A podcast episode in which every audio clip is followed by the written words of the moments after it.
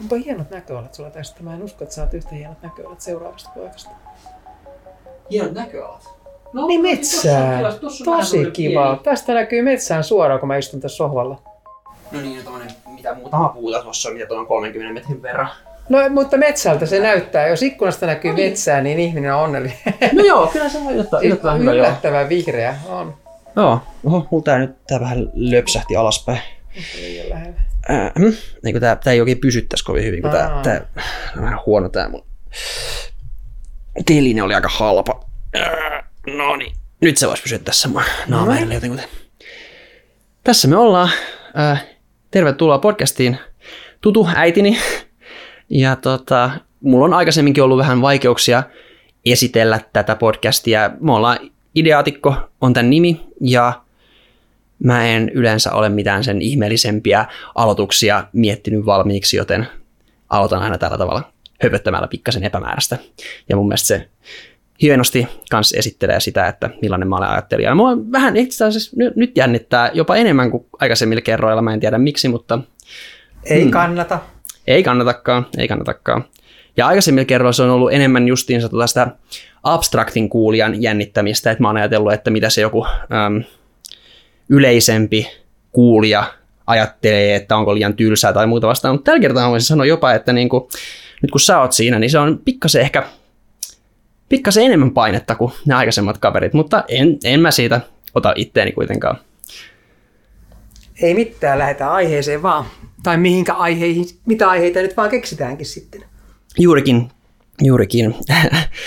ja no yksi, mistä sä olit ainakin kiinnostunut, oli tämä, kiinnostunut, oli tämä äm, nuorempien mentorointi, kun sulla on aika hyvin nyt mennyt tämä urakehitys ja sitten toisaalta myös perheen lisäyksen saaminen, niin, niin tota, aika hyvin, että meitä on tosiaan viisi lasta ja, ja sä oot tehnyt sitten perheessä hyvin rahaa, niin, niin tämä on aika harvinainen kombo ollut sitten varmaan monen mielestä.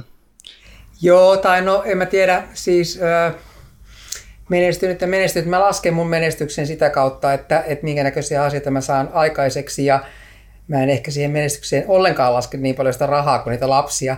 Mutta siis joo, se asenne, millä, millä tota, voidaan saada monta asiaa yhtä aikaa aikaiseksi, on ehkä se, että sä osaat jotenkin jakaa sitä omaa keskittymistä ja, ja fokusta niin ää, rajalliseen määrään asioita, mutta et kuitenkaan keskittymällä pelkästään yhteen asiaan. Ja, ja ähm, tämä mentorointi, siitäkin voidaan keskustella, mitä se mentorointi jonkun mielestä tarkoittaa ja joku toisen mielestä tarkoittaa, mutta mun mielestä se tarkoittaa sitä, että siinä niin kuin elämän varrella, ja mun mielestä mentorointi on sellaista asiaa, että se tarkoittaa ää, juurikin sen niin kuin työelämän ja, ja niin kuin oman elämän niin kuin järjestyksessä tai sen kokonaisuuden niin kuin hallinnan helpottamista ja sparraamista ihmiselle.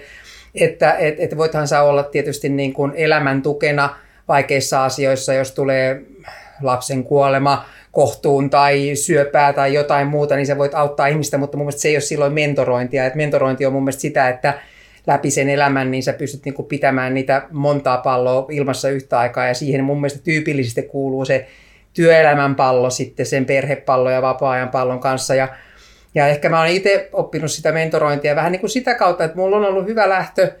Mulla on ollut, tota, no ei, ei lapsuuden korosta ei ole ollut semmoista niin kuin duunielämän mentorointia. Mulla on vaan ollut isä, joka on luottanut, luottanut itseeni tai minuun niin kuin kybällä. Ja mä oon jostain, Kirsti, Kirsti Paakkana joskus taisi sanoa, että niistä naisista tulee vahvoja, jolla on isä, joka luottaa niihin. Ja minä olen ainakin nyt sitten anekdoottinen evidenssi tästä asiasta, että itseluottamus tulee siitä, että isät luottaa niin kuin vahvoihin naisiin ja näin meni. Mutta siis mentorointia ei siinä mielessä kotota ole tullut, että äiti ja isä on opettajia ja, ja tota, niiden tämmöinen bisneselämän mentorointi on ollut aika lailla nolla, että ne on enemmänkin ollut huolissaan siitä, että niin kamalasti tapahtuu ja sattuu ja, ja tota, lepäänyt välillä ja niin edelleen.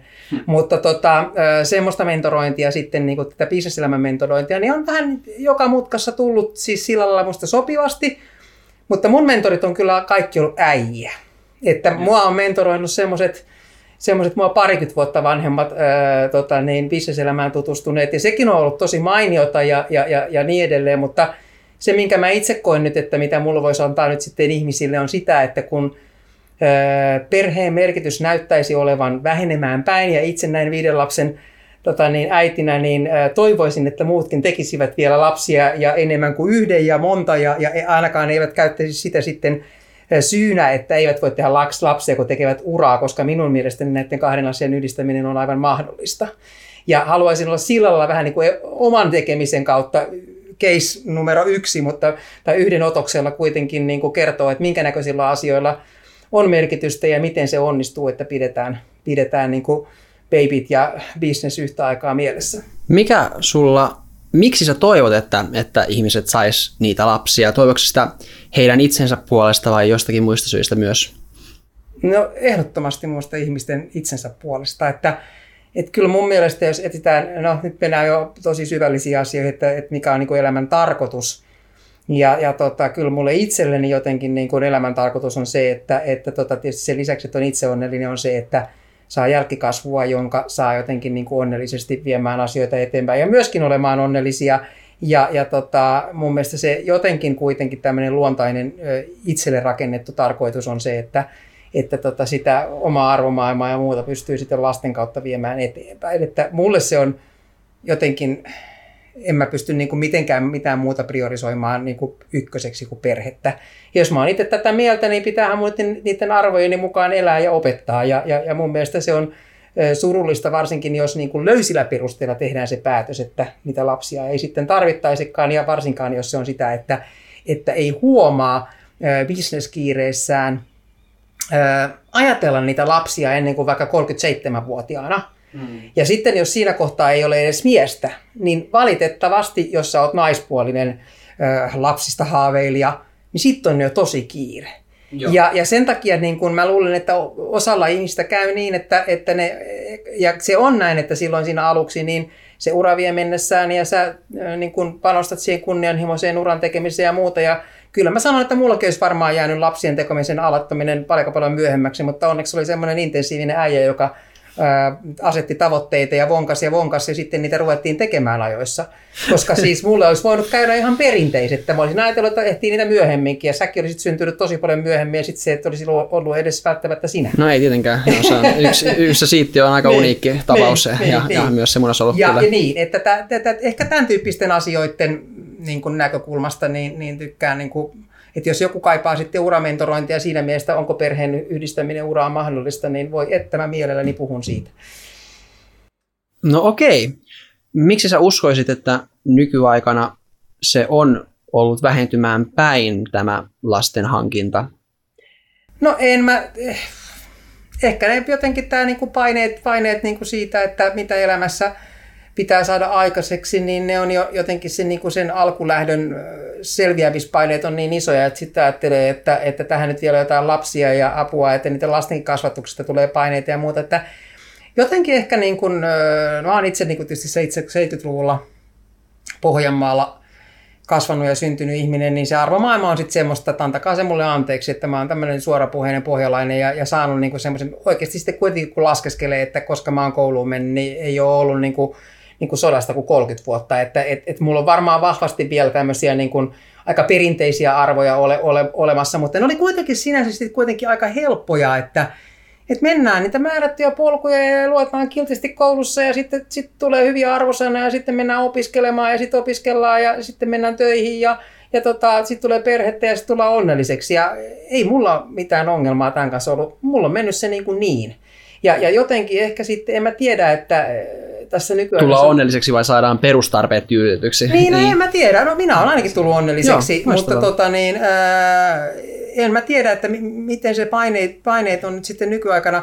En mä ole semmoinen ja mä en tiedä ehkä edes, mitä tässä maailmassa on niin paljon muuttunut, että mä oon ehkä väärä ihminen analysoimaan sitä, Joo. että mi- mistä se johtuu, mutta mutta ainakin nyt itse voi niin kuin omien tekojen kautta niin kuin puhua sitä, että et, et keskimäärin ne ihmiset, jotka on tehnyt lapsia, kun mä puhun nyt myöskin mentoroinnista ja sparraamisesta, niin mä en puhu siitä, että kun mä sanoin, että mulla ei ole ollut koskaan naista sparraamassa ö, uravaihtoehdoista ja siitä, että miten koti ja duuni yhdistetään, mutta mä huomaan, että kun mä oon nyt semmoinen reilu 50 ja mulla on siis ollut paljon tiimissäni ihmisiä, ja, ja keskimäärin hän, tuommoiset keskijohdon ja direktöörit ja muut, jotka minulla on ollut, niin ne on ollut mies, miespuolisia, mutta myöskin miehet kokee sitä painetta et siitä, että voiko sitä uraa ja perhettä yhdistää. Ja kun Suomi on niin ihanan tasa-arvoinen maa, että mä en oikeastaan tunnista sitä eroa kauheasti edes miehen ja naisen välillä sitten siinä arjessa, koska meidän miehet hakee lapsia tarha, tarhasta tai vie niitä tarhaa melkein 50-60 siis naisten kanssa ja niin edelleen. Ja mä oon tätä mentorointia antanut myöskin miehille siitä, että, että määrätyssä määrin semmoinen itsekkyys, että, että, että, että sit kun sä oot päättänyt sitä perhettä tehdä ja lapsia tehdä, niin sä pysyt ihan hyvin olemaan niin kuin piallikko tai johtaja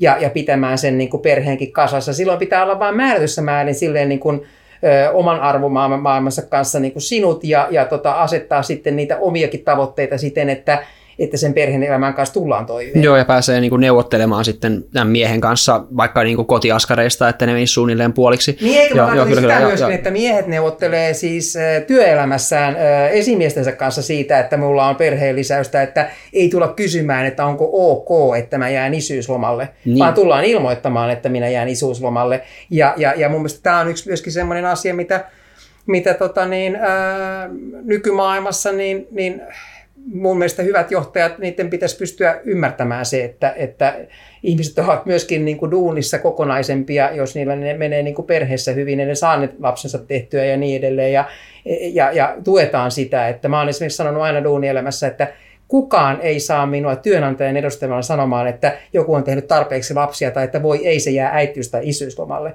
Ja kun se tulee Joo. niin vahvasti siitä mun sitoutumisesta siihen, että, että mun mielestä ihmisten pitää saada tehdä perhettä. Kyllä. Ja, ja, ja, ja mä lupaan, että mä en näitä sanoja niin ikinä pyörää, että kukaan, joka tulee mun tiimissäni ilmoittamaan mulle, että, että on saamassa perheen lisäystä, niin ei saa negatiivista tai edes neutraalia vastaanottoa, vaan positiivisen. Ei, ei varmasti, ja se on ihan ymmärrettävää, se olisi muuten aika tekopyhää mm. itse viisi, viidenä äitiyslomalla käyneenä niin sanoa mitään tällaista kenellekään. Aivan, ja, mutta siis onhan se sitten taas ymmärrettävää ehkä, tai siis no ei ymmärrettävää, mun mielestä se on aika, aika inhottavaa, mutta kuitenkin, että joku korkean semmoinen, semmoinen firma, missä katellaan jotenkin ihan, ihan niin kuin järkyttäviä duunipäiviä ja sitten siellä on semmoinen kunnon oravan pyörä ja, ja kukaan siellä oikein ei ole hankkinut lapsia ja, ja tota, sitten siellä kun joku, joku tulee tota, ää, sitten haluaisi päästä siihen firmaan töihin ja sitten ei tietenkään saa kysyä, että, että tota, olisitko, olisitko jäämässä äitiyslomalla, oletko hankkimassa lapsia tai harkinnut sitä, niin, niin silti se saattaa vaikuttaa siihen päätökseen äm, kuitenkin ottaa tämä tyyppi sisälle sen perusteella, mitä, mitä ajattelee, että olisiko se tulos vai ei. Ja se on harmi, että se kuitenkin voi vaikuttaa, koska siis jos ottaa vähän johonkin tosi vastuulliseen tehtävään ja sitten, sitten tuota, ää, joutuu jo hetken päästä miettimään sitä korvaajaa, niin, niin se on paljon hankalampi tietenkin sille yritykselle kuin se, että ei tarvitse joutua miettimään tällaista asiaa, mutta se on nimenomaan olen samaa mieltä sun kanssa, että näihin joudutaan, joudutaan todellakin keksiä ratkaisut. Joo, enkä mä tiedä. Siis mun täytyy nyt kyllä sanoa, että kaikissa niissä putiikeissa, missä mä oon ollut raskaana, on ne varmaan, ei nyt suoraan näitä, että ei hemmetti taas kun se on raskaana.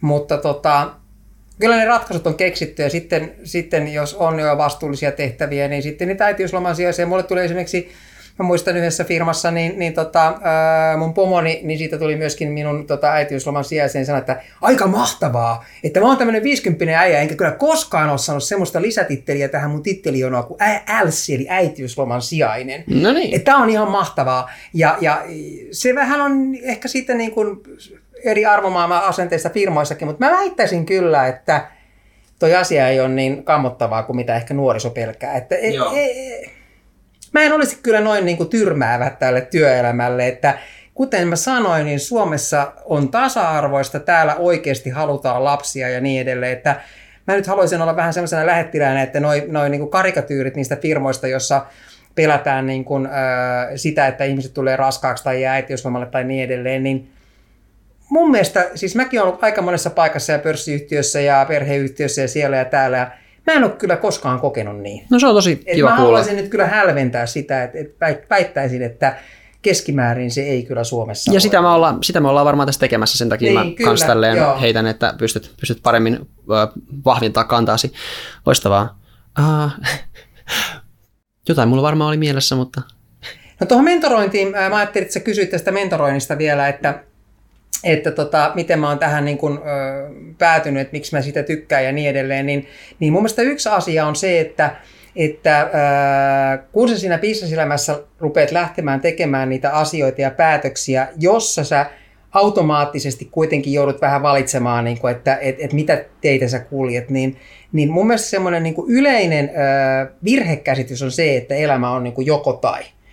Ja, ja tota, se, se, mitä mä haluan niin kuin ihmisille niin kuin luoda uskoa ja, ja tota, semmoista niin kuin, ää, niin kuin turvallisuuden tunnetta siihen elämään, niin on se, että, että se on hyvin harvoin joko tai, ja yleensä se sekä että vaihtoehto toimii niin kuin tosi hyvin. Ja, ja sitten myöskin siinä tilanteessa, että kun näitä asioita ruvetaan pähkäilemään, niin, niin ei pidä niin kuin syväanalysoida niitä myöskään puhki. Että, että pitää uskaltaa vähän niin kuin pitää niitä useampia ovia auki, ja, ja jos niin sitten tulee sellainen paikka, että, että tota, ää, pitää miettiä, että käykö mun uralla nyt jotain, jos mä nyt jään tässä kohtaa niin kuin äitiyslomalta tai niin edelleen, niin ei käy et siis joku ovi saattaa sulkeutua, mutta joitain ovia avautuu. Et, et myöskin se on niin kuin mun mielestä tärkeää. Ja sitten, sitten se, että jos sä niin kuin mietit niitä asioita yksin öö, nuorena päällikkönä tai jotain, ja sulla ei ole ketään sellaista, jonka kanssa niin kuin, vähän niin kuin, niin kuin sparrailuseinää, kenen kanssa niitä asioita käydään läpi, niin ne asiat saattaa niin kuin ne synkentyä tai, tai kasvaa ja niin edelleen. Ja mä oon huomannut, että että liittyy ne tähän niin perheenlisäykseen. Me ollaan nyt puhuttu paljon tästä perheenlisäysparraamisesta, kun se ehkä tulee siitä, että sä oot mun poikani, mutta, mutta liittyen niin ihan mihinkä tahansa semmoiseen, että pitäisikö mun nyt jaksaa jatkaa tässä firmassa vai meinkö me johonkin toiseen firmaan ja käytetäänkö mua nyt niin kuin vähän niin kuin tiedät, että kulutetaanko mua nyt loppuun, että kun näyttää siltä, että ei nyt niin kuin oteta mukaan strategisiin keskusteluihin ja ura ei näytä avautuvaa, että mulle vaan annetaan lisää hommia, mutta ei oikeastaan lisää vastuuta ja niin edelleen, niin kaikkiin tämmöisiin asioihin, niin mun mielestä se mentorin rooli on niin kuin hyvä, että et sulle ei pidä löytyä niitä oikeita vastauksia välttämättä, mutta sulta löytyy kysymyksiä, mutta kyllä sitten löytyy myöskin sitä tukeekin niille ihmisille, että jos ne vähän on ruvennut niin kuin miettimään niin kuin asioita, niin, niin sitten sä voit vähän sparrailla ja availla niitä teemoja. Että monesti esimerkiksi tämmöiseen näihin niin kuin uravaihtoihin ja että, että niin kuin, öö, niin kuin, et, et semmoinen niin kuin pieni niin kuin tukipömpsäys siihen, että päästään jonkun kynnyksen yli johonkin uuteen. Niin tämä on mun mielestä semmoinen niin mentorin niin kuin tärkeä paikka. Ja sitten jos rupeaa niin V-käyrä nousee niin kuin tosi paljon, niin joskus tulee semmoinen sumu, että sä vaan niin kuin, niin kuin taaplaat siinä putkessa ja sä et näe, näe että nyt mä oon semmoisessa sumussa, että tämä ei ole niin kuin normaalia. Ja silloin pitää taas niin kuin jonkun, jonkun tota, ja jos on joku sellainen mentori, joka tulee pukkaamaan ja sanoo, että hei, että et nyt sä oot liian väsynyt, nyt sulla on niin kuin liikaa, nyt on niin kuin seitsemän rautaa tulessa. Otetaan askel taaksepäin ja, mm. ja katsotaan tilannetta vähän niin kuin uusin niin, silmiin. Ja, ja, ja pysäytetään ja sanotaan, että, että mulla oli itsellä joskus sellainen tilanne, että silloin nuoruudessa, kun ehkä niin kuin yhden kerran kunnolla niin kuin burnoutannut silloin, kun äh, sä olit ehkä 3V ja sun pikkuveli oli, oli tota, äh, vajaa 1V ja, ja niin kuin piti perustaa tehdasta Puolaa ja mennä sinne ja olla täällä. Ja, ja, ja ne duunit oli tosi haastavia ja mukavia ja sitten vaan kuvitteli, että kaikki mitä mulle annetaan, niin mun pitää ottaa vastaan, siis työhaasteet. Joo. Ja, ja totuus on sitten se, että et niin kuin oman uran niin kuin, öö, tota, öö, niin kuin miettimisessä ja, ja, ja, ja tota, siinä kun sä mietit, mitä ne pomot multa oikein vaatii, niin totuus on se, että ihmisten kyvykkyys vastaanottaa uusia haasteita niin on todella niin kuin laaja skaala. Et jotkut uvahtaa niin kuin tosi pienestä ja toisille niin kuin tuplamääräkään sen edellisen niin kuin duunimäärää niin ei ole vielä tarpeeksi haasteellista. Jonka jälkeen, jos sä tämänkin jaksat, niin ajattelet, että no oho, haluakohan se vielä tonkin haasteen. Kyllä. Ja kun saatat sen iloisesti vastaan, niin antaa vielä seuraavankin Työt ei koskaan lopu niin, periaatteessa. Ei, ja, ja, ja se, se, se, se, esimies ei ole välttämättä runkvisti, ei olekaan. vaikka se antaakin sulle sen seuraavankin haasteen. Se vaan katsoo, että missä sun raja tulee vastaan. Niin, se ei näe sitä rajaa. Aivan, se mun pointtini kyllä. on se, että kukaan ei voi nähdä sun rajaa paitsi sinä ja ehkä semmoinen mentori voi helpottaa sitä, että sä näet sen rajas itse. Joo. Ja, ja se on mun mielestä se tärkeä juttu ja sen takia mentori ää, aika usein on ehkä eri asia kuin sun esimies. Joo. Ja, ja, tota niin, ja mulla itsellä ainakin niin, niin kävi niin, että, että kun, kun oli tarpeeksi tehnyt duunia ja oli niin kuin tosi monta hienoa juttua käynnissä ja yleensä se niin kuin kuukahtaminen tapahtuu silloin, kun sä oot tosi motivoitunut, eikä silloin, kun sä oot ihan kettuuntunut niihin duuneisiin. Kyllä. Ni, niin, niin sitten kun mä rupesin mennä joka aamu aamulenkille, kun koskaan muulla ei enää ehtinyt, ja sitten mä ajattelin vaan, että miksiköhän mua itkettää, kun mä menen aamulenkille. Mm. Niin ei, eikä mulle tullut itselleni mieleen, että mä oon aivan totaalisen burnoutissa. Mutta silloin, oli, no silloin mulla oli eh, hyvänä kollegana semmoinen vanhempi daami, daami joka sitten sanoi, että tutu, mä oon nyt huolestunut susta. Että sulla menee liian lujaa.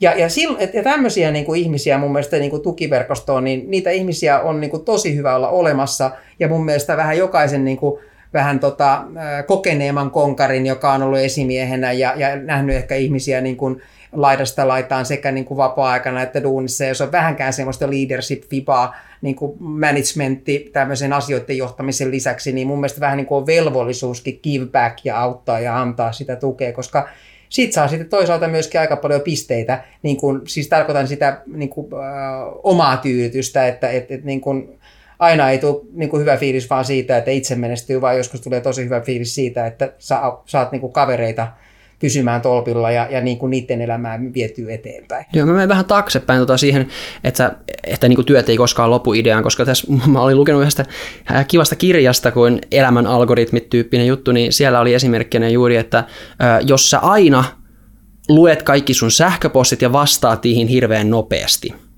niin, niin sitten se ne ihmiset, jotka lähettää sinulle sähköpostia saadakseen jonkun homman hoidettua, huomaa, että sulle kannattaa lähettää sähköpostia, niin hommat hoituu nopeasti. Mm. Ja ne on niin kuin oppii sen. Eli, eli mitä enemmän sä vastailet sähköposteihin ja luet niitä, niin sitä enemmän niitä myös lopulta tulee sulle.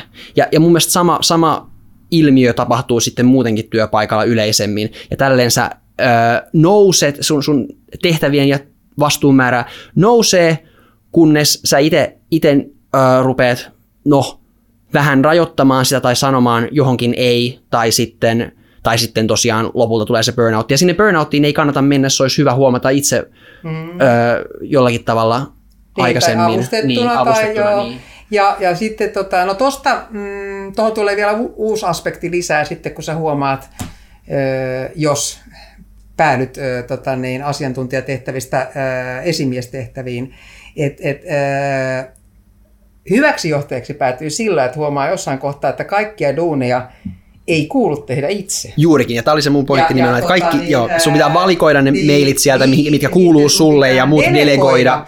Koska sitten on myöskin niitä johtajia, jotka tekee niiden muidenkin hommia ja niitä muita ottaa jopa se päähän. Et, et helposti, jos olet johtaja, joka... Äh, joka huomataan, että toi päättää kaikki asiat meidän muiden puolesta, niin, niin sun tiimiläiset rupeaa dirikoimaan sulle niitä päätöksiä.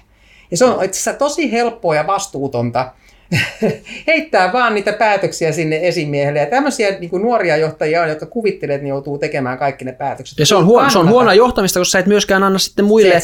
muille niin. Ja muut ei opi niitä tehtäviä, mitkä, mitkä heidän joo, pitäisi oppia, joo. koska jos, jos vaikka on kasvufirma, niin, niin se vaan ei voi onnistua, että sä et anna niiden sun alaisten ottaa enempää vastuuta, koska sitten tosiaan tulee lopulta tämä seinä vastaan, että sä et pysty Joo. kaikki näitä NS-olennaisia juttuja hoitamaan itse ja olla siellä kattelemassa, että kaikki menee just niin kuin sä haluat.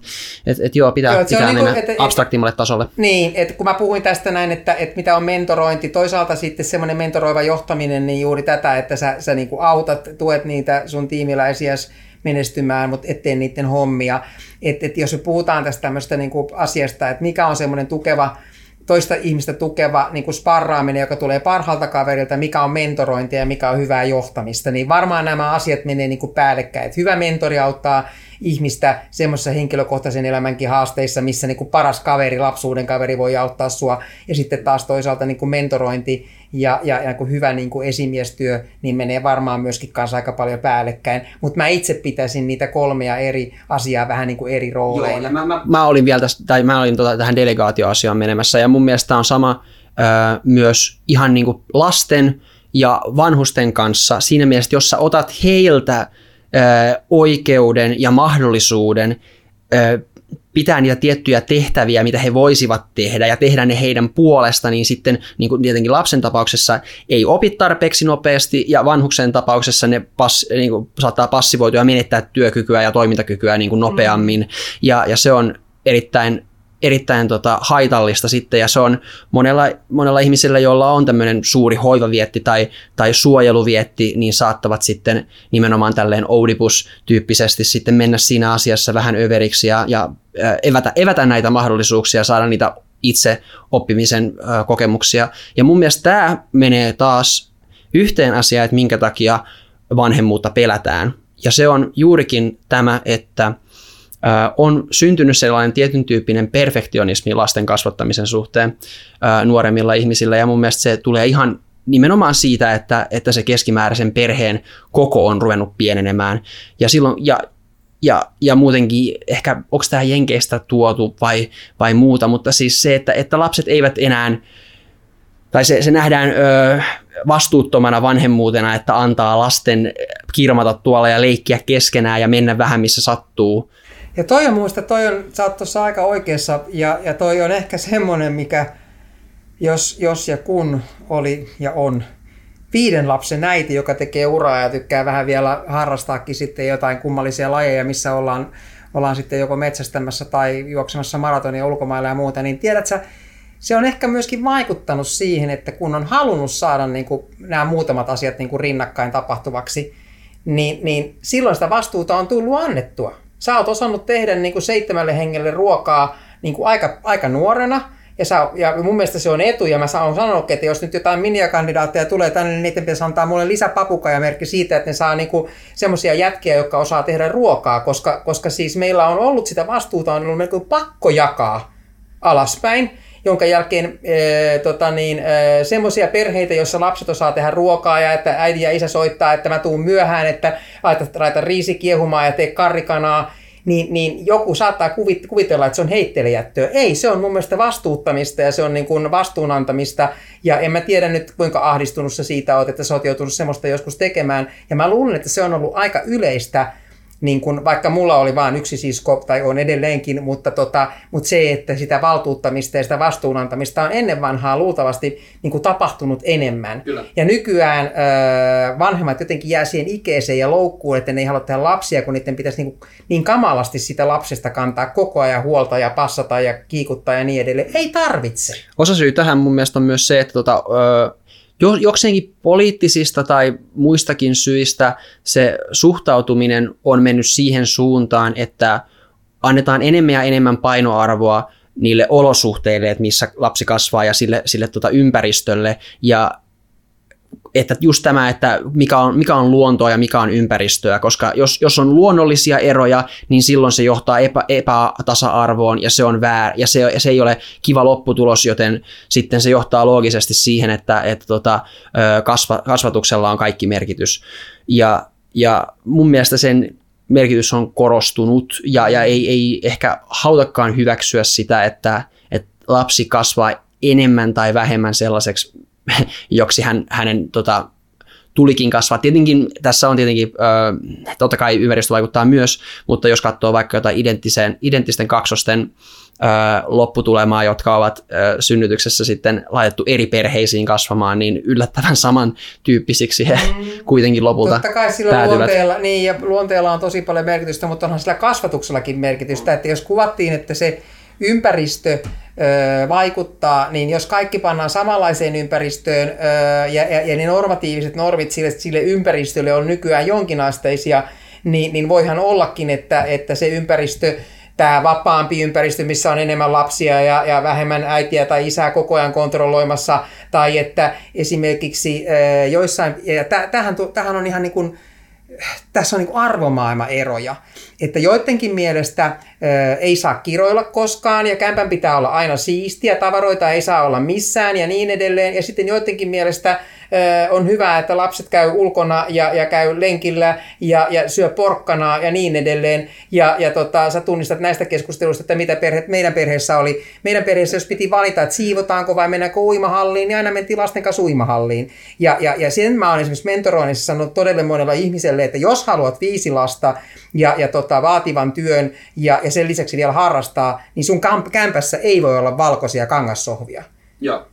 Ja, ja, ja niin kun, et, et kaikkea ei voi saada ja sun pitää olla aika niin kun, sillä lailla niin kun, niistä A-asioista sitten niin kun itsellesi selvää, että mitä sä saat. Et, et niin kun, ei voi saada niin kun pullalta tuoksuvaa kotia, joka on siisti tip-top koko ajan ja kaikkea näitä muita asioita, vaan sun pitää oikeasti pystyä vähän niin kuin valitsemaan, että mitkä ne sun arvomaailmassa, se siis sun tekemissä on tärkeitä. Ja, ja, ja niin kun, ö, mä oon paljon mieluummin ö, niin kun sitä semmoista yhdessä olemista ja, ja niin kun liikkumista ja, ja, ja, ja niin kun terveellisiä ruokailutottumuksia halunnut sitä lapsille. Ja mä, mä, mä tiedän, että, että niin kuin monen mielestä sekä minä että minun lapseni kiroilevat liikaa. Joo, ja ja ö, anteeksi kaikille niille, jotka haluavat lapset ei kiroille, mutta mulle se ei ole ollut vaan niin A-asia. Joo, kyllä. Ja, ja, ja No me, me se mistä se vähän liiankin nätisti kyllä. Tota, mä muistan, kun no, eräs meidän, tota, sisar, tai mun sisaruksesta, niin kun, kun hän oppi kiroilemaan ja oikein, oikein niin kuin taaperona sieltä maasta otti vauhtia ja teki semmoisen oikein kyykkyhypyn niin kuin ilmaan ja saatana, niin kuin kaikki, kaikki niin kuin antoi uploadeja ja niin kuin nauroi ihan, ihan runsaasti ja maire, maireasti, että se oli, se oli kans jonkun tyyppinen sellainen hauska juttu, että tämä oli, tämä oli semmoinen juttu, mitä meidän perheessä sai tehdä ja se oli vähän... Ja mitä muualla päiväkodissa niin, ei varmasti aivan. saanut tehdä, mutta ehkä hän ei tehnyt sitä päiväkodissa, koska sitä ei, ei. saanut tehdä päiväkodissa. Ja tämäkin on yksi asia, kyllä ihmiset ja lapset oppii, mitä saa missäkin tehdä. Kyllä. Että et kyllä nyt kuitenkin keskimäärin teistäkin on tullut ihan semmoisia, että osaa niinku käyttäytyä niinku keskimäärin niissä porukoissa, missä pitää käyttäytyä, niin sillä lailla kuin pitää käyttäytyä. Mä käytin, mä käytin kyllä sitä äh, vittusanaa aika paljon silloin tota, lukion jälkeen, mutta sitten tota, sun... Monet, käy, monet käyttää yläasteella, mutta sulla oli vähän tämmöinen myöhäissyntynyt. Ei, kyllä mä, kyllä mä siis no totta kai yläasteella varmasti vielä, vielä paljon enemmän, mutta silloin se ei niinku vielä ollut huono juttu, mutta yläasteen jälkeen sitten, eikö anteeksi lukion jälkeen mm. sitten tota, rupesi pikkuhiljaa se ää, vähenemään, mutta ää, se on kuitenkin mun mielestä, koska siis muuten se menettää sen painoarvonsa, mikä sillä on, koska mun mielestä kirosana on vielä, vielä hieno juttu, mutta se pitää vaan säästää se, että, että se, sen saa möläyttää vasta sitten, kun se oikeasti ää, on tarpeellista ja silloin se, se tota, tietyn tyyppinen mm, voimakeino siinä säilyy. Kyllä, kyllä. Ja sitten näin myöhemmin olen oppinut, että myöskin voima, voimasanoissa on eroja. Ja sitten varsinkin vielä, kun nykyään on, on kuitenkin tätä tämmöistä arvomaailmakeskeistä, niin, niin tota, vaikka tulee sitä V-sanaa itsekin käytettyä, niin ehkä sitten kuitenkin näin niin kuin naisena, niin, niin sen sanan hokeminen niin kuin joka paikassa silleen niin kuin, ihan niin kuin, vähän niin kuin adjektiivin korvikkeena, niin se ei ehkä sitten enää tällä hetkellä tunnu yhtä hyvältä idealta kuin 16-vuotiaana. Miksi naisena hokeminen olisi yhtään ö, huonompi juttu kuin miehenä hokeminen? Mun mielestä ei vastoin niin, yleensä, yleensä joo, ajateltaisiin, mutta... Siis, mutta, niin, mutta joka tapauksessa, että... Mm. Kyllä, joo, joo sitä. Joo, mutta sehän nyt on aika, aika irrallaan siitä alkuperäisestä etymologiasta kyllä nykyään vähän niin kuin Jenkeissä tämä fuck-sana. Ja, ja tosiaan mun, mun podcastissa saa kyllä kiroilla, koska muuten se olisi ihan, äh, useimmissa saa, niin, niin tuota, eihän se mihinkään panemiseen sitten yleensä viittaa kyllä myöskään Jenkeissä, kun sitäkään sanaa käytetään tai niin poispäin. Että ne irtautuu aika nopeasti omiksi, ihan omiksi jutuiksensa. Irrotetaan kontekstista. Mutta hei, no niin, kato, me päästiin nyt tekemään pieni sivuhyppy, mikä, mikä tota, kuitenkin näille podcasteille on ollut aika tyypillistä, mutta aika hyvin pysyttiin tähän saakka yhdessä aiheessa. Oh, äh, hauskaa. Miltä tuntuu tässä kohtaa? No ei. Ei kummempaa.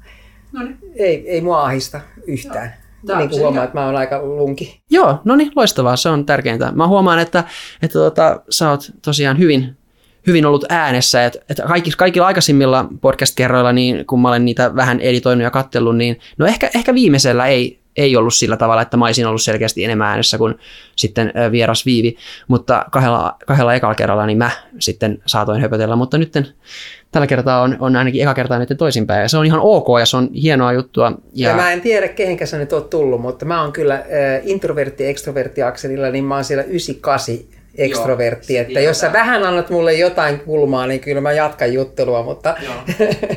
no mutta siis äh, Helkakin on ihan tosi tosi ekstrovertti, mutta, mutta tässä oli, heidän, hänenkin kanssa kun puhuttiin, keskusteltiin ihan ekassa podcast-jaksossa, niin puhuttiin persoonallisuusteorioista ja mekin ollaan katseltu ja mä olen auttanut sua tulkitsemaan joitakin äh, persoonallisuustestejä, mitä sä oot tehnyt sitten noissa, noissa korkean, korko, korkeissa johtotehtävissä, kun teillä teetetään, mm. äh, niin niin tosiaan siihen liittyen mäkin olen joskus puhunut, että ekstroverttiudenkin ja kaikki muutkin voi jakaa sitten alatekijöihin, niin mulla selkeästi tämä assertiivisuus, minkä voisi sanoa itsensä esille tuomiseksi on selkeästi vahvempi tekijä mulla kuin se, se tuota seurallisuus siinä, että, että vaikka, mutta joo, nämä on, nämä on mielenkiintoisia juttuja, että ne voi tosiaan mennä vähän, vähän ristiin nämä Tämä on ehkä tota, tämä sun teemavalinta, tai sitten kun puhuttiin vähän, että mistä voitaisiin jutella, niin tämä mentorointi, niin se voi olla sullekin vähän vaikeaa, koska me puhutaan nyt semmoista asiasta, joka on mulle tosi lähellä ja mä oon sitä nyt niin kuin, eh,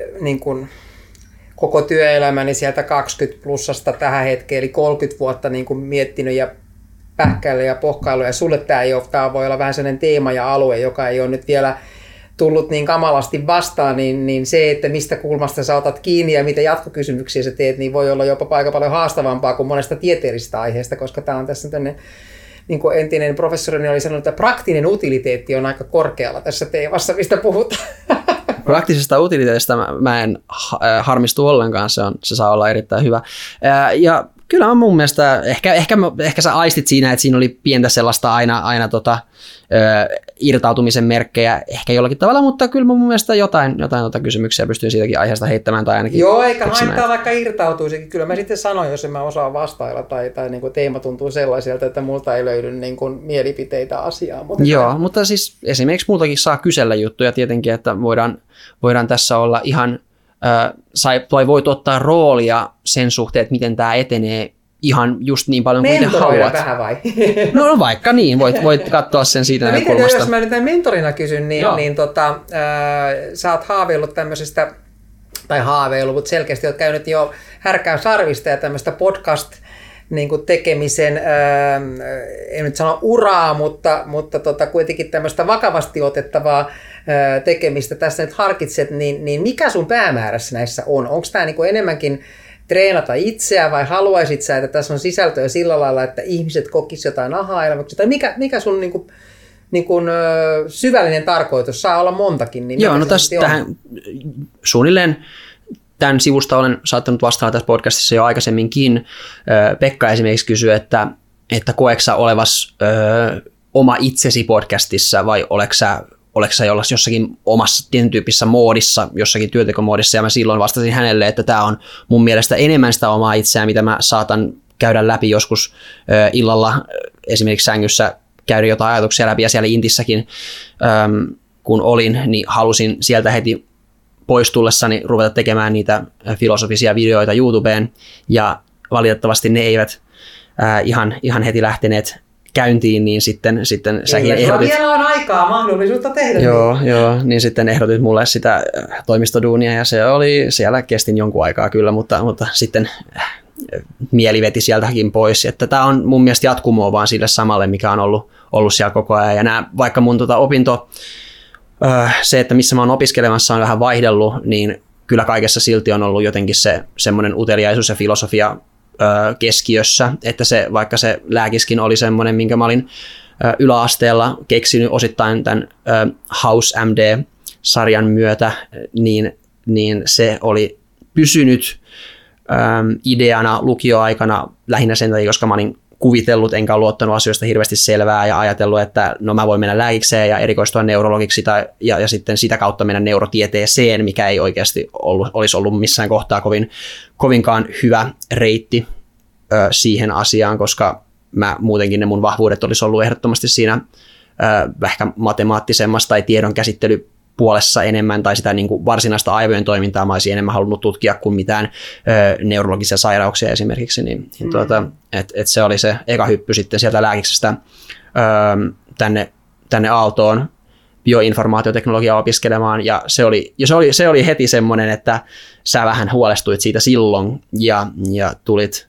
vähän, vähän tota, tökkimään ja kyselemään vähän, että mikä tässä on homman nimi ja miksi tämä lääke ei maistu ja muuta vastaan. Mä en tiedä, onnistuiko mä selittää sitä silloin hirveän uskottavasti siinä tilanteessa, oli, mutta mä olin silloinkin vähän, äm, vähän, vähän tota, äm, no harmistunut tai, tai kun jo päivä kotitätit tädit sanoivat, että Anssi on huono häviäjä, niin, niin se oli ehkä samantyyppinen juttu siellä lääkissä, että sitten kun oli, olin pistänyt hanskat tiskiin eikä oikein ollut motivaatiota jatkaa siellä sitä, sitä vuotta sitten loppuun, niin, niin siitä jotenkin sitten oli, oli ankara itselle ja harmistunut ja, ja niin, niin tota, ah, oh, mulla oli varmaan joku pointti, mihin mä ajamassa, mutta kuitenkin siis no, nyt, nyt on ollut välillä välillä täälläkin vähän samantyyppistä, niin siksi, siksi osittain ö, syksyllä menen opiskelemaan filosofia HYlle, mutta täältä kuitenkin ajattelin ottaa papereita pois sitten mm. mahdollisimman nopea myös. Mutta, joo. mutta ehkä mm. tähän vielä alkuperäiseen kysymykseen tästä podcastin niin, niin, tää, niin, kuin, niin, niin, tavoitteista, että eli jos, selkeästi jossain määrin semmoista niin kuin omien aivojen selkeyttämistä ja sitä ajattelun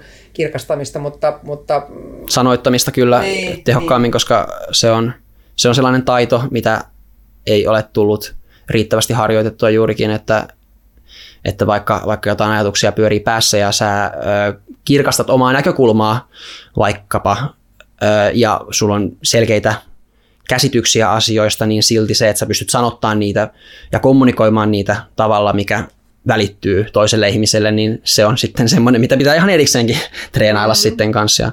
Ja, ja itse kun tietysti on tämmöinen pitkä johtajan ura tota, taustalla, niin, niin, niin ehkä se myöskin, että kelle sanottaa ja, ja, ja ketä haluaa auttaa, niin sillä on myös tosi paljon merkitystä, että meillä on paljon tiedemiehiä, jotka pystyy puhumaan siitä tieteestä niiden omien parhaiten keskuudessa ja käy todella korkeata akateemista keskustelua. Sä tiedät, meillä on yksi professori kotona, ja tota, mä arvostan sellaista keskustelua, mutta toisaalta sitten se, mihinkä itse on joutunut johtajana, on se, että et se on määrätyn sortista siis ää, viisautta, en mä tiedä onko se älykkyyttä, mutta on se, että sä pystyt sitten tarpeeksi konkreettisesti kertomaan niitä asioita, päämääriä, konteksteja, ja, ja tota, sitä tekemisen suuntaa kaikenlaisille ihmisille sellaisella kielellä, että ne pystyy vastaanottamaan sen. Mä väitän, että ne parhaimmat akateemikot kyllä lähtökohtaisesti pystyy liikkumaan näiden, näiden kahden niin. maailman välillä. Ja varmaan pystyykin, ja sitten on vielä sitä, että, että mikä on se sun äh, niin kuin missio, ja se, tähän mun mielestä tämä podcast-kysymyskin vähän liittyy, että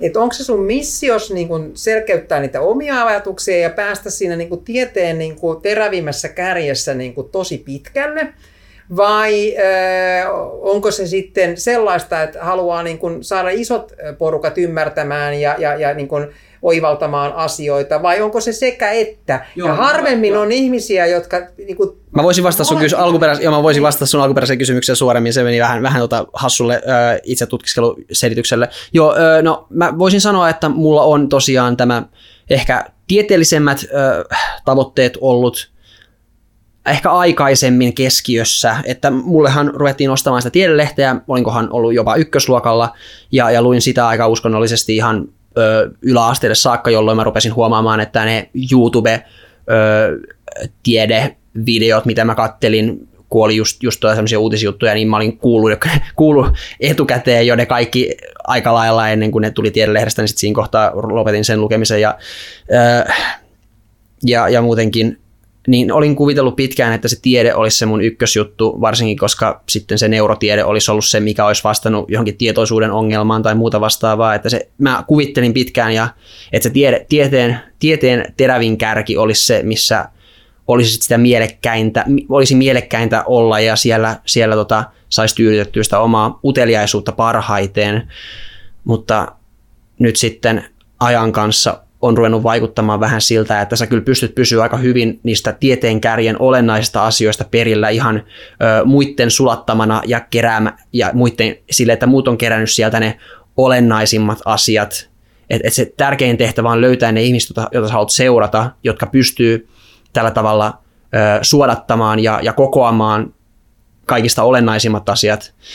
Ja, ja sitten kun, kun ne on tehty, niin sitten niiden kaikkien integroiminen johonkin laajempaan näkökulmaan ja kokonaisuuteen tällaisella filosofisemmalla ulottuvuudella. Ja, ja niin se on. Kautta sekä itseä että muita vai? Joo, lopulta, lopulta mm. kyllä. Että mä uskoisin, että... Ja, ja ehdottomasti tämähän kuulostaa erittäin abstraktilta ja laajalta ja tämä, tässä ei ole kovin selkeitä yksityis- ja esimerkkejä siitä, että mitä tämä voisi uran, uran puolelta näyttää, jos nyt tällaista pelkkää podcastaamista ei lasketa, niin kyllä esimerkiksi joku, joku tota, tekoälyyn liittyvät eettiset ongelmat, jotka pystyisi näkyä lainsäädännössä lopulta jossain kohtaa, niin, niin siinä voisi esimerkiksi olla sellaisesta konsultista hyötyä, joka pystyy katselemaan asiaa aika monelta, monelta tota puolelta ja ottamaan, ottamaan siitä koppia. Ja vaikka olisikin tosi laaja ja hankala aihe lähestyä, koska oikeasti sen varsinaisen tieteen tietää niistä teknologiafirmoista, vaan ne parhaimmat, ö, parhaimmat koodarit. Ja, ja sitten toisaalta, että tämän takia tämä bioinformaatioteknologiakin oli semmoinen ala, mikä monia ihmisiä, ihmisiä rupesi herättämään kysymyksiä, että mikä ihmeen juttu tämä on, että on lääkäreitä ja sitten on koodareita ja sitten miksi tarvitaan tällaista bioinformaatioteknologia opiskelijaa ja, ja sitten se vaan tarkoittaa, mun mielestä se on vaan oikeasti sitä, että, että koska jos lääketiede menee tarpeeksi pitkälle ö, siinä mielessä, että siellä ruvetaan käsittelemään suurempia ja suurempia datamääriä jotta saadaan, saadaan sitä tiedettä siellä edistettyä tai ihan vaikka, vaikka kehittelemään palveluita, jotka voisivat vaatia tätä datakäsittelyä liittyen genetiikkaan tai, tai muuhun proteo, proteini, proteiineihin tai mitä nyt voisikaan olla, niin, niin sitten tarvitaan tällaisia ihmisiä, jotka pystyy integroimaan ne kaksi alaa yhteen ja, ja kommunikoimaan nimenomaan sitten näiden kahden maailman välillä tämän ö, computing ja sitten se lääketiede siinä. Eli, eli tota, ö, sama, sama mä tässä ehkä haen, että yritän integroida mahdollisimman montaa puolta ja vähän, vähän se fokus onkin silleen ollut kateissa, että niitä puolia on ollut vähän liiankin monta ja niistä ei ole ollut kovin selkeää, että miten ne liittyvät toisiinsa. Eli tämä tiede on, on ollut semmoinen, mikä oli, oli relevantti jossain kohtaa, mutta mun mielestä oikeasti siis tiede, tiede, tiede, tiede ei muutenkaan tällä hetkellä vaikuta etenevän enää samalla tavalla innostavalla tavalla kuin mitä se eteni silloin, kun mä olin siellä ala-asteella. Mä en tiedä, johtuuko se tieteen journalismin huon, huon, huonontumisesta vai, vai siitä, että mä näen ne asiat vähän eri tavalla, mutta esimerkiksi jos mä nyt nykyään luen sitä tiedelehteä, niin mä en, mun mielestä siellä on aika huonoja juttuja jopa. Ja mä, Mä luulen, että siihen vaikuttaa se, että jos sä luit sitä ekalla luokalla tai sä juot sitä 24 vuotta. Mä väitän, että on, mä väitän, että on oikeasti huonontunut kanssa ne jutut tai ne kirjoittajat, mutta mm. siellä on vähän, vähän hassuja, hassuja heittoja mun mielestä nykyään. Ne on vähän enemmän sellaisia mielipidekirjoituksia, miten tiedettä kuuluisi kuuluisi tulkita ja, ja mä en ole edes välttämättä kaikista niistä samaa mieltä ja, ja tota, se on, et, et, ja tieteessä, tieteessä, siellä, tieteessä on vähän liikaakin fiksuja ihmisiä sillä tavalla, että, että ne rupeaa oikeasti silleen kynsin ja hampain nyt niistä äh, rahoitusrahoista kamppailemaan keskenään. Että siellä Jenkeissäkin monet, monet tutkijat vähän on sitä mieltä, että, että suurin osa siitä duunista ei välttämättä ole sitä itse tutkimusta, vaan, vaan sitä, että yrittää oikeuttaa, että minkä takia juuri heille pitäisi näitä, näitä tota, rahoja antaa, niin menee enemmän ja enemmän työtä semmoiseen ö, sivutoimintaan. Mm. Ja, Mutta toi on e- ehkä tuossa kohtaa niin kuin näin tulee tämmöinen niin kuin 50 raadollinen vastaus, että ja mentoroinnissakin tuohon asiaan niin kuin monesti törmää, että kun joku sanoo, että että mulla on vaan niin kuin 20 prosenttisesti hauskaa duunissa ja 80 prosenttia on niin kuin semmoista niin kuin tylsää puurtamista. Niin mä en tiedä siis minkä näköinen, no yrittäjillä, kun niillä on vielä oma taso, talo siinä kiinni ja kaikkea ja muuta, että silloin sulla ei ole pomot määräämässä, mutta silloin sulla on niin erilaisia paineita siinä tekemisessä ja muuta, että että se, että et voi olla, että tiedemaailmassa joutuu käymään enemmän kamppailua sitä rahasta, mutta niin kauan kuin minä olen ollut ja itsekin olen kuitenkin lähtöisin niin kuin tutkimusmaailmasta ja muualta, niin siihen rahansaantikamppailuun on vaan palannut helvetisti sitä energiaa. Ja se vaan nyt on niin. Ja, ja, ja, ja jos et sä oot tiedemaailmassa, sä oot bisneksessä, niin, niin, niin jos oot oikein niin semmoisessa flow-tilassa, niin sulla voi olla 80 prosenttia niin kuin päivistä niin kuin, tai 80 prosenttia ajasta niin kuin tosi ö, kivoja kokouksia ja niin edelleen. Mutta 20 prosenttia on aina sittiä. Ja sitten niin jos mennään niin kuin normitekemiseen, niin ehkä 50 prosenttia on semmoista, että sitä kestää, ja 20 prosenttia on semmoista, että sä oot niin kuin jossain flow-tilassa. Että, että myöskin sitten se semmoinen idealismi, että sä olisit sellaisessa duunissa, missä sulla olisi koko ajan niin kuin joko flow-tila päällä tai, tai sä kokisit olevasi jotenkin kamalan hyödyllinen tai että se energia menisi siihen suuntaan, että se veisi asioita eteenpäin, niin valitettavasti mä vähän vaan nyt luulen, että semmoista duunia ei kyllä niin kuin no siitä, siitä, mä, olen, mä olen sama, ehdottomasti niin. mä olen samaa mieltä tuosta asiasta. Kysymys nyt vaan oli se, mitä, mitä mä, mä väitin, ja saatan olla tästä väärässä, mutta äh, oli, oli nimenomaan tämä trendi mm. ö, tiettyyn suuntaan, että, että jotenkin kamppaillaan pienenevästä, jatkuvasti pienenevästä pien, ö, ö, tota, piirakasta is, isompi, isompi ja isompi määrä ihmisiä että kamppailee pienen, pienentyvästä piirakasta. Mutta no riippuu tota... varmaan myöskin siitä, että minkä tutkimusalan sä valitset. Niin, no, Et voi tietysti olla, että jengiä kiinnostaa sellaiset tutkimusalat, joihin ei olla valmiita laittaa rahaa, että ne ei niin kuin, vie kansakuntaa hirveästi eteenpäin. Että kyllä, mä oon nyt tässä Joo. kohtaa vähän niin kuin tämmöinen teknokraatti ja, ja tota, niin, ää, siinä mielessä nyt sitten ehkä niin kuin mentorina uravalinta ihminen, Joo. että mä oon sitä mieltä, että minkä takia ne ne tota, pitkää matematiikkaa lukeneet tytöt ö, harvemmin päätyy tekniseen korkeakouluun, vaikka tätä kautta saa todella mielenkiintoisia juttuja, eikä sitä matikkaa tarvitse koko loppuelämänsä käyttää, vaikka sä olisikin diplomi-insinööri. Et sitten sen sijaan haetaan semmoisille aloille, missä on tosi paljon niin kun, ö, hakijoita, vähän aloituspaikkoja ja sitten kun sä valmistut, niin sulle ei ole edes niin kuin palkallista hyvää duunia. Et sen verran pitää olla niin kuin elämän inhorealisti, että nyt vähän katellaan, että et, et minkä näköisissä asioissa olisi hyviä ja mistä, mistä joku olisi valmis value sulle maksamaan. Ehdottomasti, niin. ehdottomasti. Niin. Ja tämä on, tämä on mun mielestä sellainen asia, mikä mua välillä ehkä jopa ärsyttää öö, se, se että, että vaikuttaisi siltä, että esimerkiksi sinä saattaisit ö, kertoa mulle tästä aivan kun mä en olisi sitä tullut ajatelleeksi. Mä olen siitä erittäin tietoinen ja mä otan sen huomioon, mutta silti, silti tota, ö, joudun kuitenkin mennä sen mukaan, että mitä mä niin pystyisin tekemään tai sietäisin tehdä. Et, mm. tota, ja sit siinä, sitten jos, jos siinä on jotain,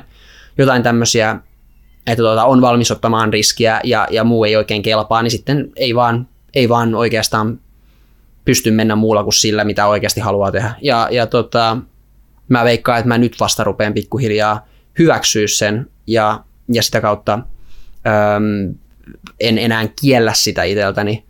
Niin ja sitten jos se, jos se suunta rupeaa vahvistumaan, niin kuin mäkin olen sulle sanonut, että, että jos elämän päätarkoitus ei ole tehdä rahaa, niin kuin mulla ei ole koskaan ollut elämän päätarkoitus tehdä rahaa, mä olen ehkä halunnut kunnianhimoa ja mä olen halunnut... Niin kuin, se on tullut sivutuotteena niin, kyllä. se on tullut, joo, raha on tullut sivutuotteena, ehkä semmoinen niin kuin, mä oon aina sanonut ihmisille, että, että kun ne kysyy, että, että, mikä sua ajaa niin kuin johtoon, niin mua ajaa se, että mä haluan olla niissä piireissä, missä saadaan aikaiseksi ja tehdään hienoja päätöksiä ja viedään juttuja eteenpäin. Joo.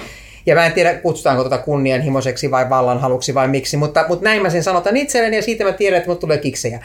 Ja, ja, ja, jos se sun kiksit on sitten jossain muualla ja sä oot pihimies ja sun ei tarvitse saada niin kuin viittä tonnia kuussa tai seitsemän tonnia kuussa palkkaa, niin so not. Tee sitä, mitä sä haluat. Joo, tämä on luo, kaikissa, kaikissa luovissa hommissa on siis, niin. ne, on, on, on, tota, ne on tosi huipukkaita, eli, eli mm. sä joko käytännössä et tee sillä yhtään mitään, tai sitten teet sillä mm. niin kuin melkein Mut heti vähän enemmän. Sitten sit, sit, sit se on taas kuitenkin niin, että sitten pitää löytää semmoinen, niin kuin, että jos on liian vague, siis niin kuin joka suuntaan kiinnostaa kaikki asiat, niin että sitten ei saa niin kuin mistään päästä kiinni, niin kyllä mun mentorikommentti on se, että koita nyt valita joku sellainen teema, josta sä kuvittelisit, että voisi semmoista tolkullista öö, tekemistä tulla, josta nyt voisi semmoisen elannon saada, ettei tarvitsisi niin kuin, tiedät sä niin kuin nälässä elää. Kyllä, kyllä, kyllä. Ja, ja, ja, ja, sen verran pitää olla niinku realismia, vaikka olisikin luova ihminen. Mä en tiedä, onko mä luova vai ei, mutta kyllä mä nyt ongelmanratkaisussa on aika luova. Mutta, mutta että, et, et ehkä semmoinen, mitä puhutaan niin jotenkin arjen realismina, että, että semmoinen kombo sitä, että pitää olla unelmia, pitää, ei pidä tehdä sitä, mitä muut sulta odottaa, vaan pitää tehdä niitä juttuja, mitä sä haluat tehdä. Mutta arjen realismia minä ehkä sitten kuitenkin 70-luvulla kasvanut. Ja tämä oli juuri se juttu, mitä mä kyllä ehdottomasti olen tietoinen ja yritänkin maksimoida. Mm. Siis oikeasti myös mm. kaiken yhteydessä. Mutta ää, mä, mä joudun, joudun, tai näin, että asia menee sillä tavalla, että mä joudun saamaan nyt uudelleen rakennettua sitä itsetuntoa ja, ja halua myös tehdä ylipäänsä yhtään mitään, nousta sängystä ja, ja tota, lähteä lenkille ja kaikkea muuta vastaavaa, niin, niin semmoisen kautta, mikä mulle sitä antaa. Mm. Ja, ja sitten mä uskon, että kun nämä peruspilarit on saatu kuntoon, vaikka tämmöisen vaikka sillä, että teen tätä podcastia sen sijaan, että kirjoittaisin kandia, niin mä uskon, että sitten mulla on enemmän kanssa pääomaa lähteä tekemään myös niitä juttuja, mitkä ehkä perinteisemmin katsotaan, että veisi mm. eteenpäin. Mm. Mutta miten sä, miten sä oletat, että, että tähän on niinku tultu? Onko se niin, että että, että sä niin kuin ensimmäiset elinvuodet sitten niin kuin teit vaan mitä pyydettiin, vai meinaatko että vai onko tässä niin kuin tapahtunut jotain, että mi, mi, mitä siinä... Oma, niin kuin ta- oma, siinä on omaa perfektionismia ollut, eli... eli niin, sitä ää, mäkin luulen. Niin. Eli, eli mä, mä tota, mulla oli hienoja ajatuksia mielestäni, ja mä halusin saattaa ne sellaiseen ö, ulkoasuun, joka olisi ollut sitten sellainen, mihin mä olisin verrannut näitä, näitä internet-kasvatti-isiä. Eli, tai, yritin, tai vertasin itteeni heihin, näihin ihmisiin, jotka siis ovat olleet kirjailijoita ja professoreita jo, jo niin kuin useamman vuosikymmenen, ja se on tietenkin semmoinen, mihin ei, ei vaan pysty niin kuin automaattisesti loikata, mm. vaan, vaan nimenomaan mun ehkä olisi, no ja muutenkin kun on, olen huono häviäjä ja, ja en kestä tappiota, niin sitten kun se ensimmäinen, ensimmäinen, ö, ensimmäiset kolme kappaletta, mitä on tullut kirjoitettua, ö, ja sitten mä lukasen ne, ja se ei ollutkaan omaan mieleen, niin sitten tota, tulee semmoinen äh, heitän, tämä, tämä lentää roskiin ja, ja, ja sitten tulee sitä ja paska fiilis ja sitten ei kehtaakaan yrittää heti niin kuin pariin kuukauteen uudestaan, niin, niin se on mun mielestä ollut se ongelma, että et Sulla on rima tosi korkealla ja sitten jos se pääsee yli, niin sitten se rupeaa niinku, aivan niinku tulee vasta, imperiumin vastaisku ja sitten ei tätä mitään. Onko se niin vähän tämän tyyppinen luonteenlaatu? Kyllä, kyllä. Joo, kyllä. kannattaa olla tämmöinen meikäläinen vähän niin kuin pikkusen yksinkertaisempi, niin ei ole niin. Mutta musta tuntuu, että nimenomaan tämä podcast on, on semmoinen, mikä, mikä nyt on sellainen eteenpäin vievä juttu, että tässä mm-hmm. ei, en ole asettanut itselleni liikaa paineita sen intellektuaalisen sisällön suhteen ja, ja tota, pääasia, että, että... Ole itsellesi armollinen. Niin, homma jatkuu ja kuuntelijoilla on kiva, on tois, toissijaista, vaan pääasia, että vierailla ja mulla on kiva itse asiassa. Ja mä veikkaan, että se saattaa olla kyllä itse asiassa ihan, ihan oikeasti sekin, mikä loppujen lopuksi siitä tuotteesta kanssa tekee kiinnostavan jopa, jopa tai mielekkään, koska, koska onhan se nyt inhottavaa kuunnella sellaisia ihmisiä, jotka on tekemässä jotain showta ihan vaan niin kuin, koska heillä maksetaan siitä ja koska, koska tota, he yrittävät arvailla sitä, että mitä kuulijat saattaisivat haluta kuulla, eikä, eikä se, se paistaa aika nopeasti läpi, että tekeekö ihmiset jotain itseänsä varten vai, vai, vai ei, ja, ja mun mielestä se on jotenkin tyydyttävämpää ja kiva, kivempaa seurata sellaisia ihmisiä, jotka on jollakin tavalla ehkä aitoja tai, tai selkeästi nauttii siitä, mitä he tekevät. Mm. Joo, toi aitous on yksi sellainen asia, mitä mä aina yritän kaikille kanssa niin tsemppauttaa, että ja varsinkin ö, jossain Suomen kokoisessa maassa, mikä on oikeasti tosi pieni. ja täällä, niin kun, jos ei aio lähteä täältä pois, niin, niin tota, ja taas tästä puhutaan mentoroinnista ja, ja tota, niin siitä, että missä sä oot nyt ja mihinkä sä aiot mennä ja niin edelleen, niin, niin yleensä kannattaa olla just se, mikä on, eikä kannata ainakaan yrittää olla mitään niin kuin muuta kuin on, ja valepainiotteet äh, jossain kohtaa niin kuin tunnistetaan, ja sitten vielä, jos äh, menee puhumaan yhteen suuntaan yhteen toiseen toista, niin jostain kohtaa sä löydät sen edestä, että sä oot yrittänyt olla jotain muuta kuin mitä sä oot. Ja se on musta kyllä niin kuin, ainakin itselleni niin kuin todella niin kuin tämmöinen kantava teema mentoroinnissa, että, että, että pitää hyväksyä itsensä ja olla justiin, niin kuin mä, jos joku tiukassa paikassa kysyy, että miten nyt niin kuin pitäisi tehdä, niin mä sanon, että en minä tiedä kuka tämän on sanonut, että jos et muuta keksi, niin kerro totuus. Mutta, mutta mä käytän sitä tosi usein ja mun mielestä se pitää paikkansa aina. Tietysti sellainen pohjalainen suoratotuus, niin ei, ei välttämättä ole sitten kaikissa asioissa niin kuin se oikea ratkaisu. Sitä voi ehkä kääriä pikkusen pakettiin tai yrittää, niin kuin, jos tietää, että joku ihminen on tosi herkkä, niin, niin ei kannata sanoa semmoisella tutumaisella niin kuin suoruudella niitä asioita, mutta siitä huolimattakin niin ei valepainiotteita, vaan niin kuin annostella sitten sitä totuutta ja suoruutta niin kuin semmoisissa nieltävissä annoskoissa. Hauskasti ilmaistu. Joo, mä veikkaan, joo, mullakin oli tässä tässä tota, tapahtunut tietyn tyyppinen kehitys, että mähän olin, mähän olin tota, ala-asteella jopa sellainen, että saatoin nauraa toisten ihmisten väärille vastauksille mm. ja, ja korjata, tajunnut, ja korjata aika kärkä. sitä Joo. ihan älyttömästi sitä no, toista en, en edes tullut ajatelleeksikaan niin. asiaa. Se oli mun mielestä oikeasti huittavaa, ja, ja, ja tota, mutta siitä on kehitytty aika paljon. Mulla on ollut, ollut tota hyviä ystäviä, jotka on ollut öm, taas tällä sovinnollisia siinä mielessä, että ovat opettaneet mulle sen sen persoonallisuuspiirteen hyvät puolet ja, ja tota, että tota, ei voi oikeasti olla niin kuin, tai olen ollut ehkä jollakin tavalla mulkku sitten ja, ja mm. sitä, sitä... Niin, että ei no. kaikkien asioiden totuuden torvena oleminen vie niitä asioita niin, no, mutta tästä niin. taas, me, mä, mun tuli mieleen tämäkin, oltiin vähän hetki sitten kotona ja sielläkin taas tuli vähän puhetta tästä totuussanasta ja totuus on, on semmoinen, mikä on aika, aika iso sana ja mm. sitä käytetään vähän eri tarkoituksissa ja mun mielestä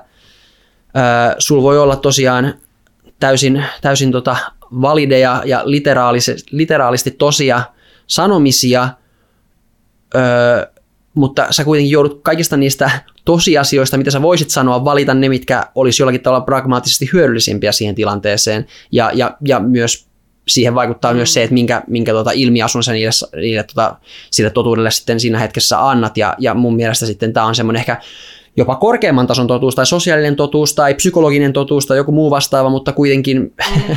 se... Ja toi on musta oleellinen osa myöskin sitä mentorointia, että sun pitää niin kuin, Samaan aikaan, jos ihminen on, on hukassa ja kaipaa vastauksia ja niin edelleen, niin, niin, niin ei kannata sillä lailla hymistellä, että peittelee jotain asioita. Että mä oon joskus mun joidenkin mentoreiden kanssa nuorempana käynyt sitä keskustelua, että pitääkö mentorin antaa mentoroitavan ajaa pään kiviseinään, vaikka sä näet, että se menee sinne. Joskus, ja, joskus joku ihminen oppii pelkästään niin, kantapään Ja minulle kautta. sanottiin niin. silloin, kun mä olin nuori, että totta kai pitää antaa, että joitain asioita vaan ei opi. Että vaikka sä sivusta näet, että se menee mettään, niin sun pitää antaa mennä se mettä. Ja, Joo. ja mä olin todella niin kuin, tuohtunut siitä väitteestä silloin nuorempana, kunnes mä nyt olen niin kuin, oivaltanut, että, että jos, jos se eh, henkilö, joka mulle näin sanoi, olisi yrittänyt sanoa mulle, että nyt mä menen mettään ja älä mene sinne, niin mä en olisi uskonut sitä. Ja ehkä se perustui juuri siihen, että, että joskus pitää antaa, mutta sitten pitää vaan katsoa, että se ei mene niin syvälle mettään, että se löytää sitä pois tai että se ei tipu kalliolta alas tai niin edelleen. Ja tämä on mun mielestä niin tässä mentoroinnissa, tämä totuuden kertominen on aika oleellista, että, että kuinka paljon sä sanelet niitä totuuksia toiselle. Että jos sä oot vaan sellainen pesservisseri, että tuu tänne, tututati mentoroi, ja sitten mä sanon, että mene tonne, tonne, tee noin, toi, tee noin, älä tee näin. Niin ei se ole mentorointia. Joo. Et, et, et, et, et, et siinä pitää olla niin kuin, öö, rohkeutta kertoa semmoisia asioita, jos toinen on niin kuin selkeästi vähän hukassa tai paljon hukassa ja niin edelleen, että ne voi olla niin kuin inhottaviakin asioita kuultavaksi. Tai siis semmoista, että jos 38-vuotias tulee sulta kysymään, että, öö, että, että, että, että en, en, mä nyt vielä ehkä, että mä, ehkä mä varmaan tässä vielä eihän tekee lapsia, niin sitten pitää sanoa että kuule, että jos sä haluat tehdä niitä lapsia, niin tee nyt Mm. koska niin kuin myöhemmin ei auta. Ja sitä on turhaa hymistellä, koska sä tiedät, että se juna menee muuten ohi. Mutta sitten taas just näitä, kun puhuttiin, että, että jos joku ihminen sitten on esimerkiksi epävarma itsestään ja silloin on huono itsetunto tai jotain, niin et sä nyt sille mene sanoa, että missä tilanteessa sä oot tosi, tosi niin kuin, tota, niin kuin huono ja niin edelleen niin kuin suoraan sillä lailla, että sä tiedät, että se romahtaa niin kuin lopullisesti, vaan sitten sä kerrot niitä niin kuin eri, erilaisten tavaroiden tai, tai niin kuin tarinoiden kautta tai muuta, että et, et, et, niin kuin mentoroinnissa se, se niin kuin tapa, jolla sä kerrot niitä asioita, niin on vähintään yhtä tärkeää kuin se, että sä kerrot niitä oikeita asioita. Joo, ja mulla, mulla tähän tulee mullakin hyvä esimerkki mieleen, siis ihmisiä, jotka yrittää hakea johonkin, johonkin opiskelemaan, ja, ja sitten jos sulle tulee semmoinen ajatus, että, että et, et välttämättä usko, että joku ihminen pääsisi opiskelemaan jonnekin, niin kannattaako se sanoa ääneen, että, että, älä, että koita, koita keskittyä johonkin muuhun, että et sä välttämättä pääsekään. Ni, niin se on, se on yksi semmoinen, mitä mä oon joutunut miettimään parissa tilanteessa, ja mä oon päätynyt siihen lopputulokseen, että ensinnäkin mä saatan olla täysin väärässä, ja jolloin se olisi ihan, ihan tosi paha, että mä olisin niin kuin estänyt sen tapahtumasta, koska olisi menettänyt itsetunnon ja olisi, olisi sitten tullut paskafiilis sen, sen tota, oman, oman unelman toteut- toteuttamisen suhteen. Ja sitten toista, toista se, äh, toiseksi sitten, että vaikka mä en olisi ollutkaan väärässä, niin silti saattaa ehdottomasti olla parempi tälle ihmiselle, että se pystyy katsomaan sen kortin sillä tavalla, että mä olen, mä olen antanut kaikkeni ja yrittänyt kaikkeni ja silti en päässyt, että mä voin antaa sen, antaa sen nyt olla levossa ja niin kuin haudata ja kuopata sen jutun jotenkin ja olla siitä levollisemmin mielin mm. kuin sitten, että ei olisi yrittänyt ollenkaan ja jäänyt ehkä katumaan, että mitä jos, mitä jos. Toi on aika hyvä, hyvä tota pointti kyllä, mutta toi on niinku, silloin jos olet mentori, niin toi on kyllä aika paha paikka. Jos sä niinku todella tiedät, että, että se ihminen tavoittelee nyt tähtiä taivaalta Niin, ja se, se ei pääse sinne, niin miten sä saat sanotuksi sille, koska sitten siinä käy niin, että jos se tavoittelee 4-5 vuotta ja sä oot itse koko ajan tiennyt, Kyllä. että se ei pääse sinne ja sitten se romahtaa sen takia, niin, niin kyllä siinä... Tosi niin vaikea niin, paikka. joo, joo, mutta toi on ehkä sen mentorin niin kuin niitä pahimpia paikkoja sitten, miten se sillä keskustelulla sitten johdat, että ei se, että sanoo, että et sä perkele sinne pääse, että lopeta tuommoinen haihattelu, vai ruvetaanko sitten käymään sellaista keskustelua, että mitä sä oikeasti haluat ja mitä sä oot valmis siihen tekemään ja niin edelleen. Sitten mennään vähän niin kuin, niin kuin pikkusen niin kuin noustaan sille vuodelle, ei niin kuin suoraan pysty se enää, vaan mennään vähän niin kuin, niin kuin serpenttiinitietä vekki kerrallaan ja lähestytään kuitenkin sitten sitä kipeätä asiaa sitten jotenkin niin kuin järkevämmän kautta, mutta, mutta joo, toi, toi, toi tulee siihen, että annaksa toista juosta kiviseinää päin vai et, niin, niin, niin pienempää kiviseinää niin kuin pehmustettuna kyllä, mutta jos sä tiedät, että toinen kuolee siihen, niin ei se mun mielestä mentorin tehtävä antaa toisen kuolla siihen. To, mainitsit, mainitsit vuoresta ja se resonoi mulle tosi paljon, koska mä olen miettinyt välillä aina, tai siis aikaisemmin kun olen ollut vähän silleen, en ole oikein uskonut itseeni tai, tai muuta vastaavaa ja ollut vaikeuksia motivoitua yhtään mistään, niin mä oon silloin just nähnyt, nähnyt tommosen ison vuoren edessäni. Ja, ja tota, se on vaikuttanut liian hankalalta lähteä siinä liikkeelle ylipäänsä, että et, et jotenkin jäänyt sinne vuoren juurelle ehkä silleen ihmettelemään sitä vuorta ja kattelemaan ja, ja miettien, että okei, että et, et pitäisi ja, ja se, on, se on niin abstrakti se vuoren huippu, että, että mä en vaikka kuinka paljon lähtisin, yrittäisin ajatella, että mikä se voisi olla ja mikä se reitti sinne olisi, niin, niin en, en todellakaan sitä löydä, vaikka siihen uhraisin kuinka paljon, että, että mä olen ollut pitkään tiennyt, että, että pitää vaan lähteä, lähteä liikkeelle ja katsoa, mihin päätyy, että kipeä, kipuaminen pitää aloittaa, Mm. Et, et sitä, joo. Joo, ja sitten se, että on eri asia, että sä voit mennä nimimerkillä. Kävin tässä muutama viikko sitten Mallorcalla vanhempieni ja tyttärieni kanssa ja siinä oli vieressä semmoinen pikkuhuippu, mutta kun se sinne huipulle pääsi, niin sieltä oli mahtavat näköalat, koska se oli meren vieressä. Ja jos sä katoit sitä rinnettä siitä pystysuoraan, niin minä en ole vuorikiipeilijä, minä en ole sinne päässyt. Mutta kun sitten mä katsoin Google Mapsista, niin sinne menikin semmoinen kiva serpentiinitie, ja eikä se ollut kuin viisi kilometriä ylös ja viisi kilometriä alas. Okei, viisi kilometriä ylös niin kuin pystys, tai siis niin kuin serpentiini ylämäkeen, niin olihan se rankkaa, mutta oli mahtava fiilis päästä huipulle, enkä olisi koskaan päässyt, en olisi käyttänyt Google Mapsia, että kyllä se vähän niin kuin näin on myöskin, että ei kannata niin kuin itse lähteä arpumaan sitä niin kuin jyrkintä kohtaa siitä, vaan kannattaa ottaa niitä apuja myöskin vastaan niitä mentoreilta ja muilta. Ah, mutta, mutta tässä on taas tämä luovan, luovan tai yksin, yksin kulkevan äh, tie on, on semmoinen vaikea, että, että joskus, jos sä haluat olla jollakin tavalla uran uurtaja, niin, niin silloin sä joudut löytää sen ties itse. Äh, ja jos haluaa tai on, näh, on, on nämä, nämä tämmöiset ihmiset, jotka ovat tehneet jotakin asioita täysin omalla tavallaan ja, ja ollut ensimmäisiä jossakin asiassa ja he ovat sun idoleita ja, ja, ja jotenkin haluaisit seurata, eh, no ei et tietenkään heidän jalanjälkiään, vaan nimenomaan Mutta näetkö sä sitä, omaa, näetkö niin... sä sitä tota, kaikkea siitä.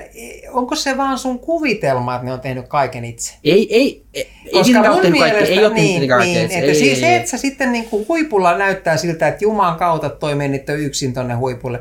Niin mitäpä jos sekin on käyttänyt sitä Google Mapsia. Se on muutaman kolme ekavekkiä ottanut niin kuin hyvän tota, senioriopettaja sparraamana ja niin edelleen. Että, että tämä, tämä on vähän tämmöinen niin kuin filosofinenkin kysymys, okay, mutta että kuinka paljon otetaan vastaan niin kuin apuja ja kuinka paljon se niin kuin tuetusti menee. Okei, okay, okay, apuja, apuja, siis okei, okay, sen mä sanon ehkä väärin. Tämä oli tämä, oli tämä niin kuin reitin ennalta tunteminen ja avut on kaksi täysin eri asiaa mulle mm. nyt tässä analogiassa. Eli, eli apuja, apuja voi ottaa, sulla voi olla Sherpa auttamassa kantamaan sun kamojas ja, ja sulla voi ehkä olla kans joku antanut sulle happipullon, jos sä menisit Everestin huipulle ja sulla voi olla joku on voinut teettää sulle tota kivat, kivat semmoiset piikit, millä sä pystyt kiipeämään jotakin jäätä pitkin ja, ja tota, kengät ja muut vastaavat, mutta tota, se, se, että sä mutta jos, jos on semmoinen vuori, jota kukaan ei aikaisemmin ole huiputtanut ja kukaan ei ole miettinyt sitä reittiä aikaisemmin, niin sitten sun pitää selvittää se itse. Mutta tukea voi olla muilla tavoilla sitten taas.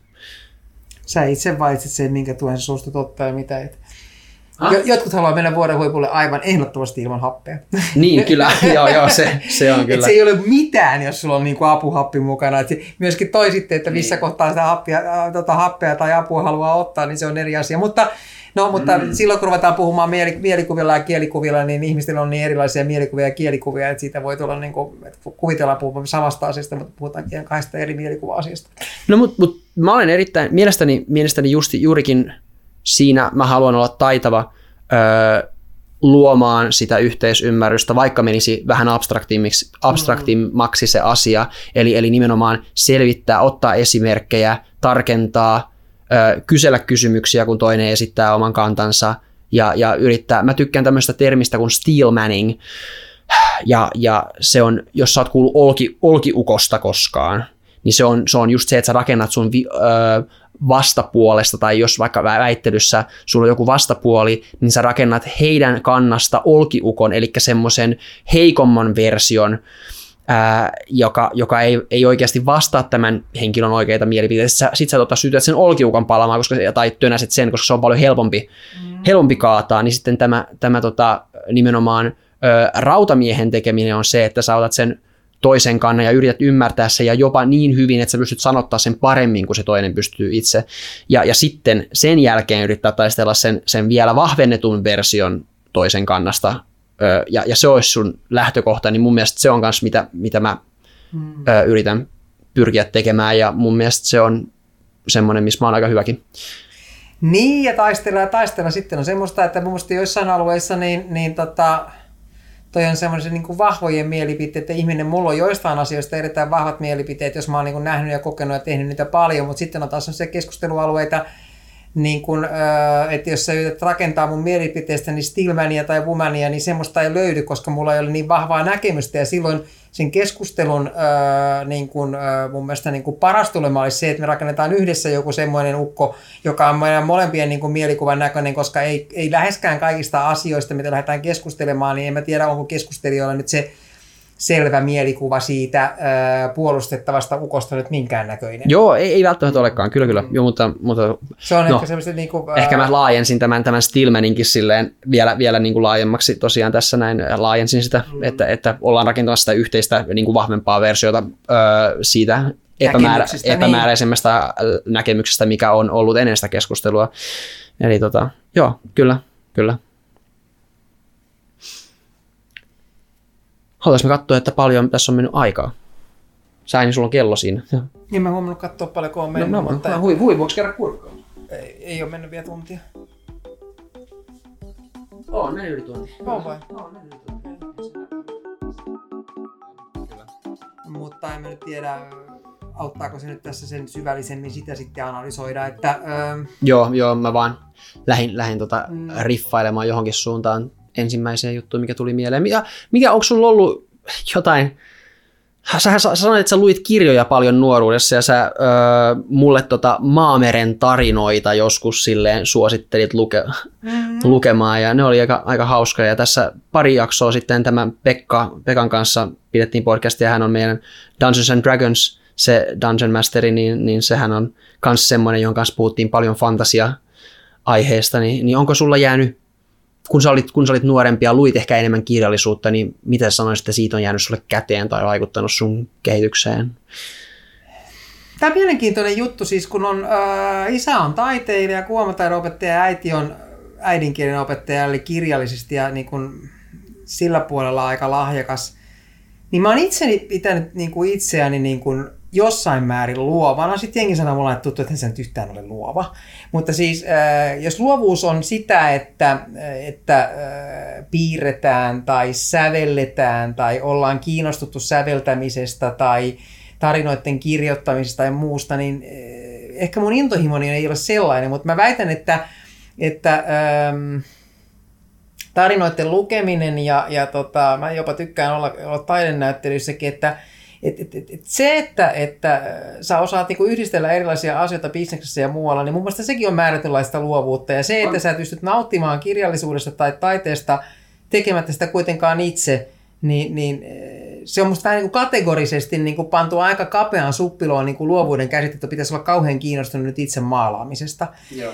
Ja, ja tota, äh, kyllä mä väitän, että se, että, että tota, No tässä, tässä Big Five-persoonallisuusteoriassahan tämä openness to experience, mm. eli avoimuushan, senkin voi taas jakaa kahteen alatekijään, joista toinen olisi älykkyys, puhtaampi älykkyys, ja toinen olisi tämmöinen varsinainen avoimuus, joka sitten olisi ehkä enemmän näitä est, est, niin esteettisempiä ja, ja muita, just näitä, mistä sä puhuit, mikä, mikä sulle ei sun mielestä on vähän rajoittunut käsitys luovuudesta, että oikeasti tekee itse jotakin täysin uutta, mitä ei koskaan aikaisemmin ole ollut olemassa tyyppisesti. Tai Niin, niin, mun niin, mielestä, mun niin. mielestä että esimerkiksi mun mielestä niin kuin se, että sä, se, että sä nautit niin kuin matematiikan tekemisestä, niin mulle se, mulle se menee jopa, jopa ehkä samaan kategoriaan kuin, kuin tota se, että, että kiinnostaa öö, ratkaista vaikka niitä bisnesongelmia. Et mu, munkin mielestä siis, jos mä menen matematiikassa tarpeeksi pitkälle ja katson jotain kilpailumatikkaa, niin kuin olen ollut parissa kilpailumat, niin kuin kilpailussa, niin, niin siellä se ongelmanratkaisu on järkyttävän luovaa, koska sulla ei ole mitään,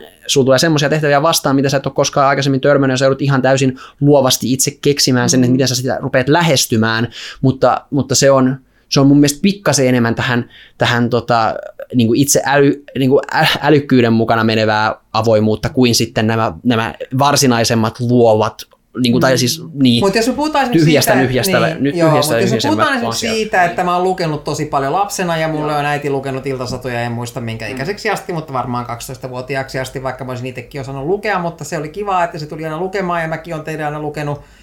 Niin kyllä mä väitän, että, ää, että vaikka mä en itse kirjoita satuja enkä kirjoja ainakaan vielä, niin, niin kirjoittaminen on helppoa. Ja sitten kun katsoo kuinka vaan hankalaa kirjoittaminen on muille, niin mä nyt en tiedä, että mikä osa on, on, on siitä kirjoittamisen helppoudesta ja, ja tota, niin kuin, niin kuin, niin kuin, kielen rikkauden nauttimisesta suomen kielellä, kun en osaa hyvin ulkomaankieliä, niin, niin, niin mikä osa siitä on sitä, että sitä on tullut paljon lapsena harjoitettua ja mikä on vaan sitten luontaista lahjakkuutta, niin en minä pysty niitä erottelemaan. Silloin kun on tehnyt sitä tarpeeksi paljon ja kauan, niin sitä vaan ihmettelee, kuinka surkeita joku voi olla. Joo. Eikä tajua sitä, että mikä nyt on mistäkin tullut. Mutta kyllä mä nautin niin kuin hyvästä kielestä ja nykyään mä oon nyt uudestaan, kun on, tullut, on ollut aika kiireistä aikaa, niin mä oon löytänyt nyt uudestaan, en, en kirjoja, kun en edelleenkään ehdi lukea kirjoja, mutta kun on lenkillä ja hiihtolenkillä ja auton ratissa, niin pystyy kuuntelemaan äänikirjoja, niin nykyään kun mä kuuntelen kuitenkin jo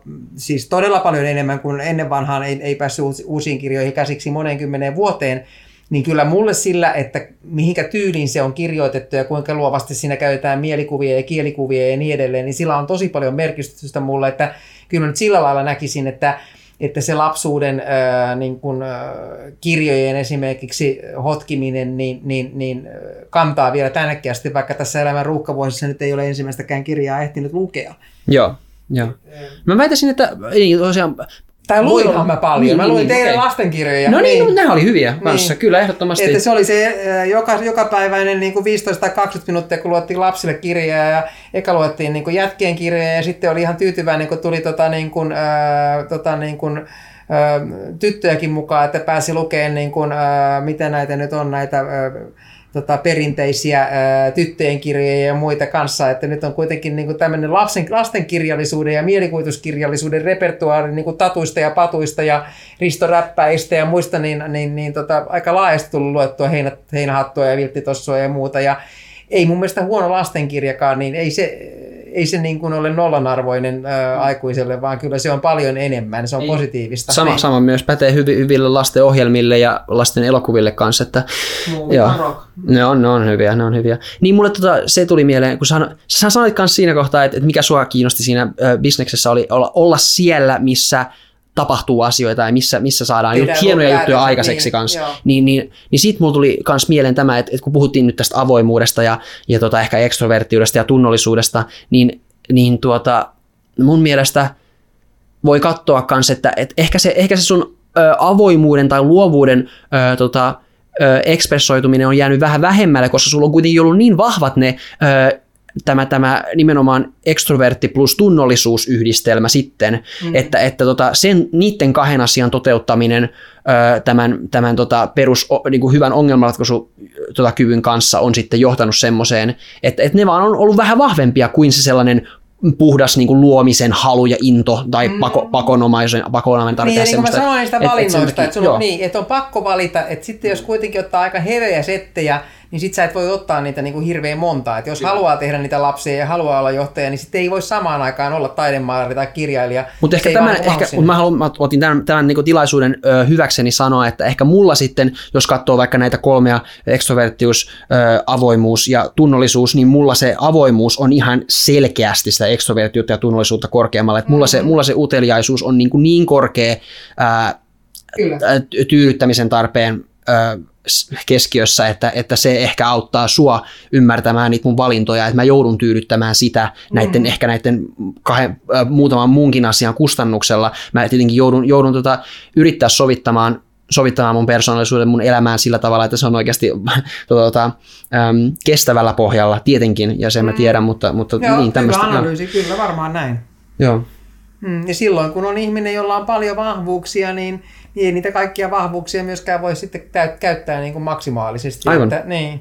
Sitten pitää yrittää kombinoida, kombinoida sille tolkullinen. Ja, ja mennä tarina. sillä, mikä ehkä se on sun niin kuin kaikista eniten määrittävä tekijä tai eniten määrittävä mm. ja motivoiva ähm, ulottuvuus sitten näissä niin, persoonallisuus miten, miten niitä kompoja pitää optimoida. Joo. Ei kukaan ole kertonut sulle, että että optimoidaanko niitä luonteenpiirteitä semmoiseksi läjäksi niin kuin, siinä elämän pitkässä juoksussa, että tulet onnelliseksi vai rikkaaksi vai minkä näköiseksi. Tämäkin on vielä jokaisella ihmisellä sitten vähän niin kuin oma, oma niin kuin, tota, kriteerinsä. Ja tässä kriteerissä, jos joku sanoo, että, että sen optimointikriteeri on se, että sä tulet onnelliseksi, no mistä helvetistä kukaan tietää niin kuin nuorena, että mistä ne tulee onnelliseksi. Ei, niin. Sehän on sitä sitä niin kuin elämän oppimista, että et, et jos joku sanoo, että en mä halua tulla rikkaaksi, mä haluan tulla onnelliseksi, niin, niin se on musta vähän semmoinen niin oksumoronen, että jos et sä tiedä, missä tulet onnelliseksi, että joku voi tulla jopa siitäkin onnelliseksi, että se on helkkari rikas ja sillä on niin kuin kaunis vaimo ja niin edelleen. Et, mm, no joo, voi joo siis, siis, siis, kyllä, ja, ja no mun mielestä lähtökohtaisesti se, että sä asetat sun tavoitteeksi, että sä tulet onnelliseksi, niin voi olla semmoinen... Öö, itse, itse, itseltänsä s- ö, pohjaa syövä mm. ö, tavoite. Eli, eli tota, Koska se on niin epämääräinen. se on epämääräinen ja sitten se, sit se mahdollistaa nimenomaan ehkä siihen, että, että tota, ö, ei, ei tee sellaisia vaikeita, vaikeita juttuja, koska niistä, niistä voi tulla paska fiilis silloin, kun niissä epäonnistuu tai muuta vastaavaa, ja sitten voi, voit se aiheuttaa välttelyä. Mutta niin, eli, eli mun mielestä onnellisuus yleisesti pitäisi ajatella tulevan jonkun tyyppisenä ö, taas ö, sivu, sivuoireena jostakin siitä, että hakee jotain merkityksellisyyttä tai vastuuta tai muuta vastaavaa. Et, Niin, ja mä ainakin itse tähän ikään mennessä olen jo huomannut, että onnellisuus on, sä tiedostat sen hetken, kun mä oon nyt onnellinen. Joo. Se on, se on hetkissä tapahtuvaa tilannetta, ja sitten sä tiedostat ne hetket, kun sä et todellakaan ole onnellinen. Mutta se, että se olisi niinku tavoite, että sä päädyt johonkin, että sä tuut onnelliseksi, mm. niin eihän sellaista tapahdu. Vaan, vaan niin kun, öö, sun pitäisi maksimoida se, että sulla on sitä onnentunnetta ja semmoista elämääsi tyytyväisyyttä enemmän kuin niitä hetkiä, kun, kun sulla ei niin kuin, Joo. tunnu siltä. Tässäkin varmaan Ja ihmisillä on vähän musta- eri niin, niin, määritelmä. Mun mielestä, mun mielestä esimerkiksi mä, mun mielestä iloisuus on niinku hetkellistä ja onnellisuus mun mielestä, mun mielestä aika moni ihminen kanssa käyttää sitä silleen äh, sellaisessa mielessä, että, että jos katsoo keskimäärä, keskimääräistä äh, tota, tyytyväisyyttä omaa elämään ja, ja sitä keskimääräistä ähm, mielentilaa jollakin vaikka, vaikka niin kuin viimeiseltä puolelta vuodelta, niin se on mun mielestä aika monelle ihmiselle, että se onnellisuus on enemmän enemmän jonkun tietyn aikavälin ö, keskiarvo kuin hetkellinen tunne. Mutta tässä on eri ihmisillä on eri tulkintoja tähän näin mm. varmasti. Ö, Joo. No voi se olla noin, mutta sitten se on kyllä vaikea, koska, koska kun sillä elämässä pitää olla kuitenkin sitä niitä ryydyttäviä päiviä ja niin edelleen.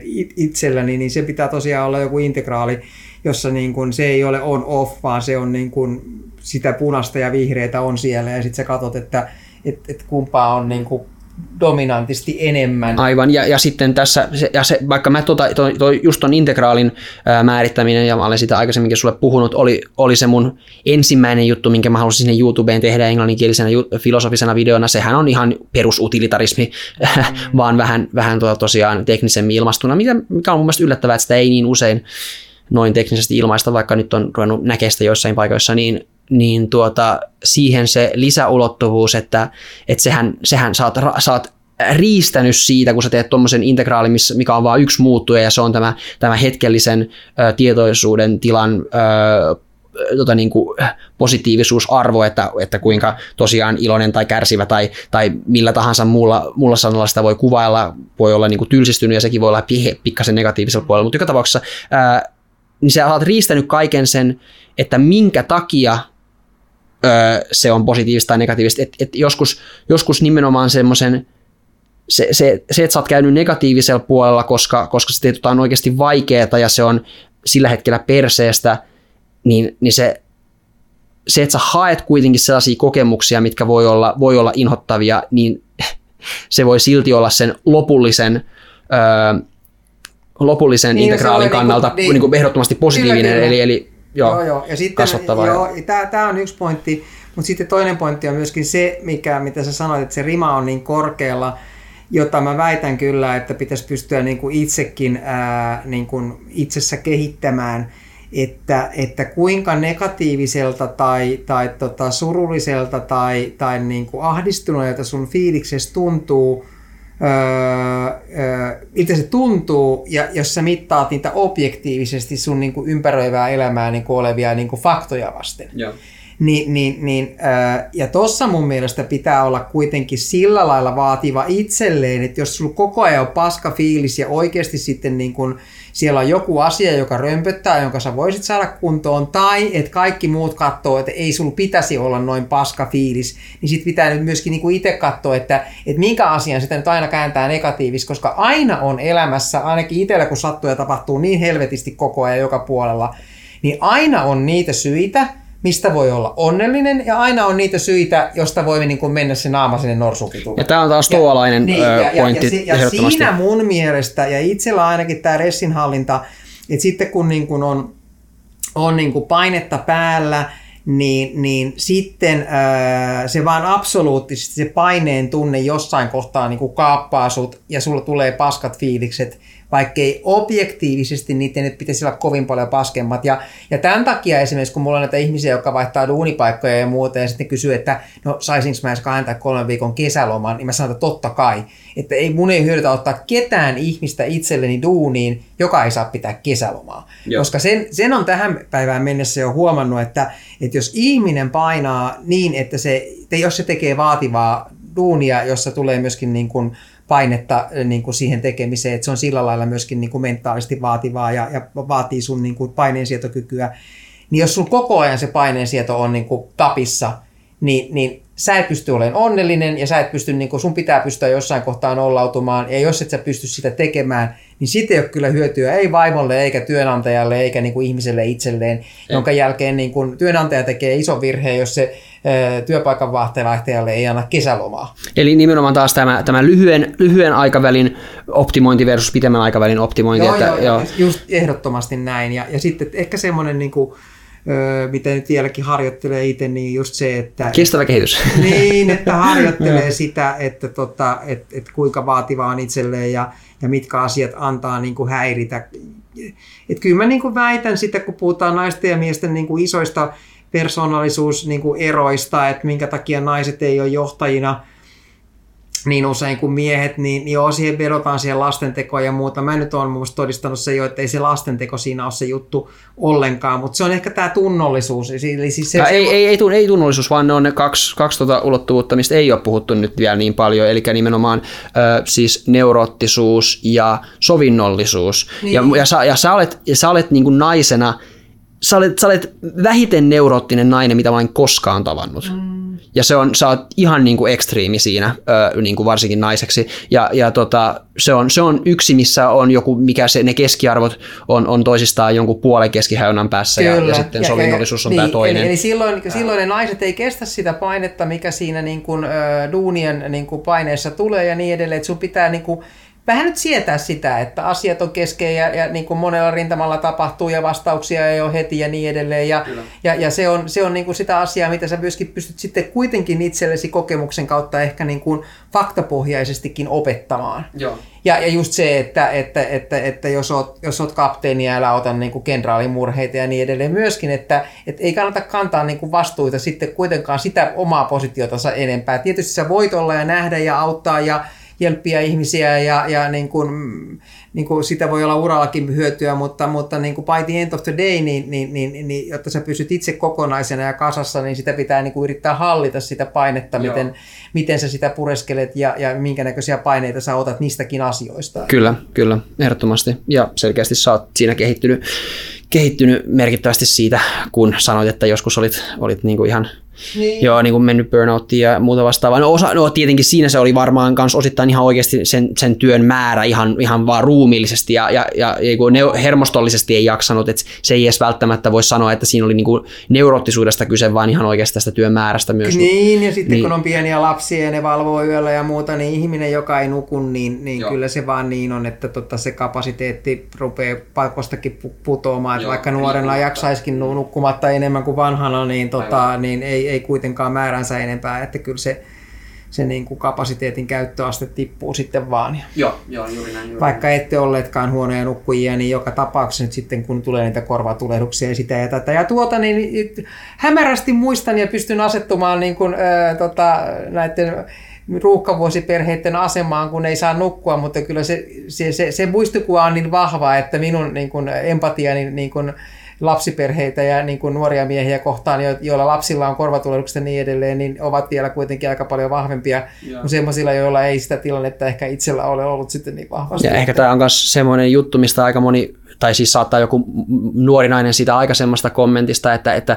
ei, se ei ole joko, taan, joko tai, vaan molemmat, niin, niin se voi olla, moni voi, moni voi ehkä tuntea vähän sillä tavalla, että, että tota, no et hyvä sun on sanoa, kun, kun sä oot jotenkin olisit ehkä jotenkin parempi ottamaan niin kuin monta asiaa kerralla ilman, että siitä jotenkin, jotenkin menee ihan, ihan tota rikki tai, tai tota, en oikein äh, usko. Kyllä okay. mä kuitenkin sitä unta hain ja niin edelleen. Kyse on niistä kompromisteista ja sitä kyvystä ratkaista niitä arjen asioita. Että esimerkiksi tämmöinen, että tämä on mun, tämä on mun lempiesimerkkejä, että, että tota, ää, sitten kun ää, toinen on äitiyslomalla tai isyyslomalla, tai no isyyslomalla ollaan äitiysloman kanssa samaan aikaan, mutta vanhempainlomalla.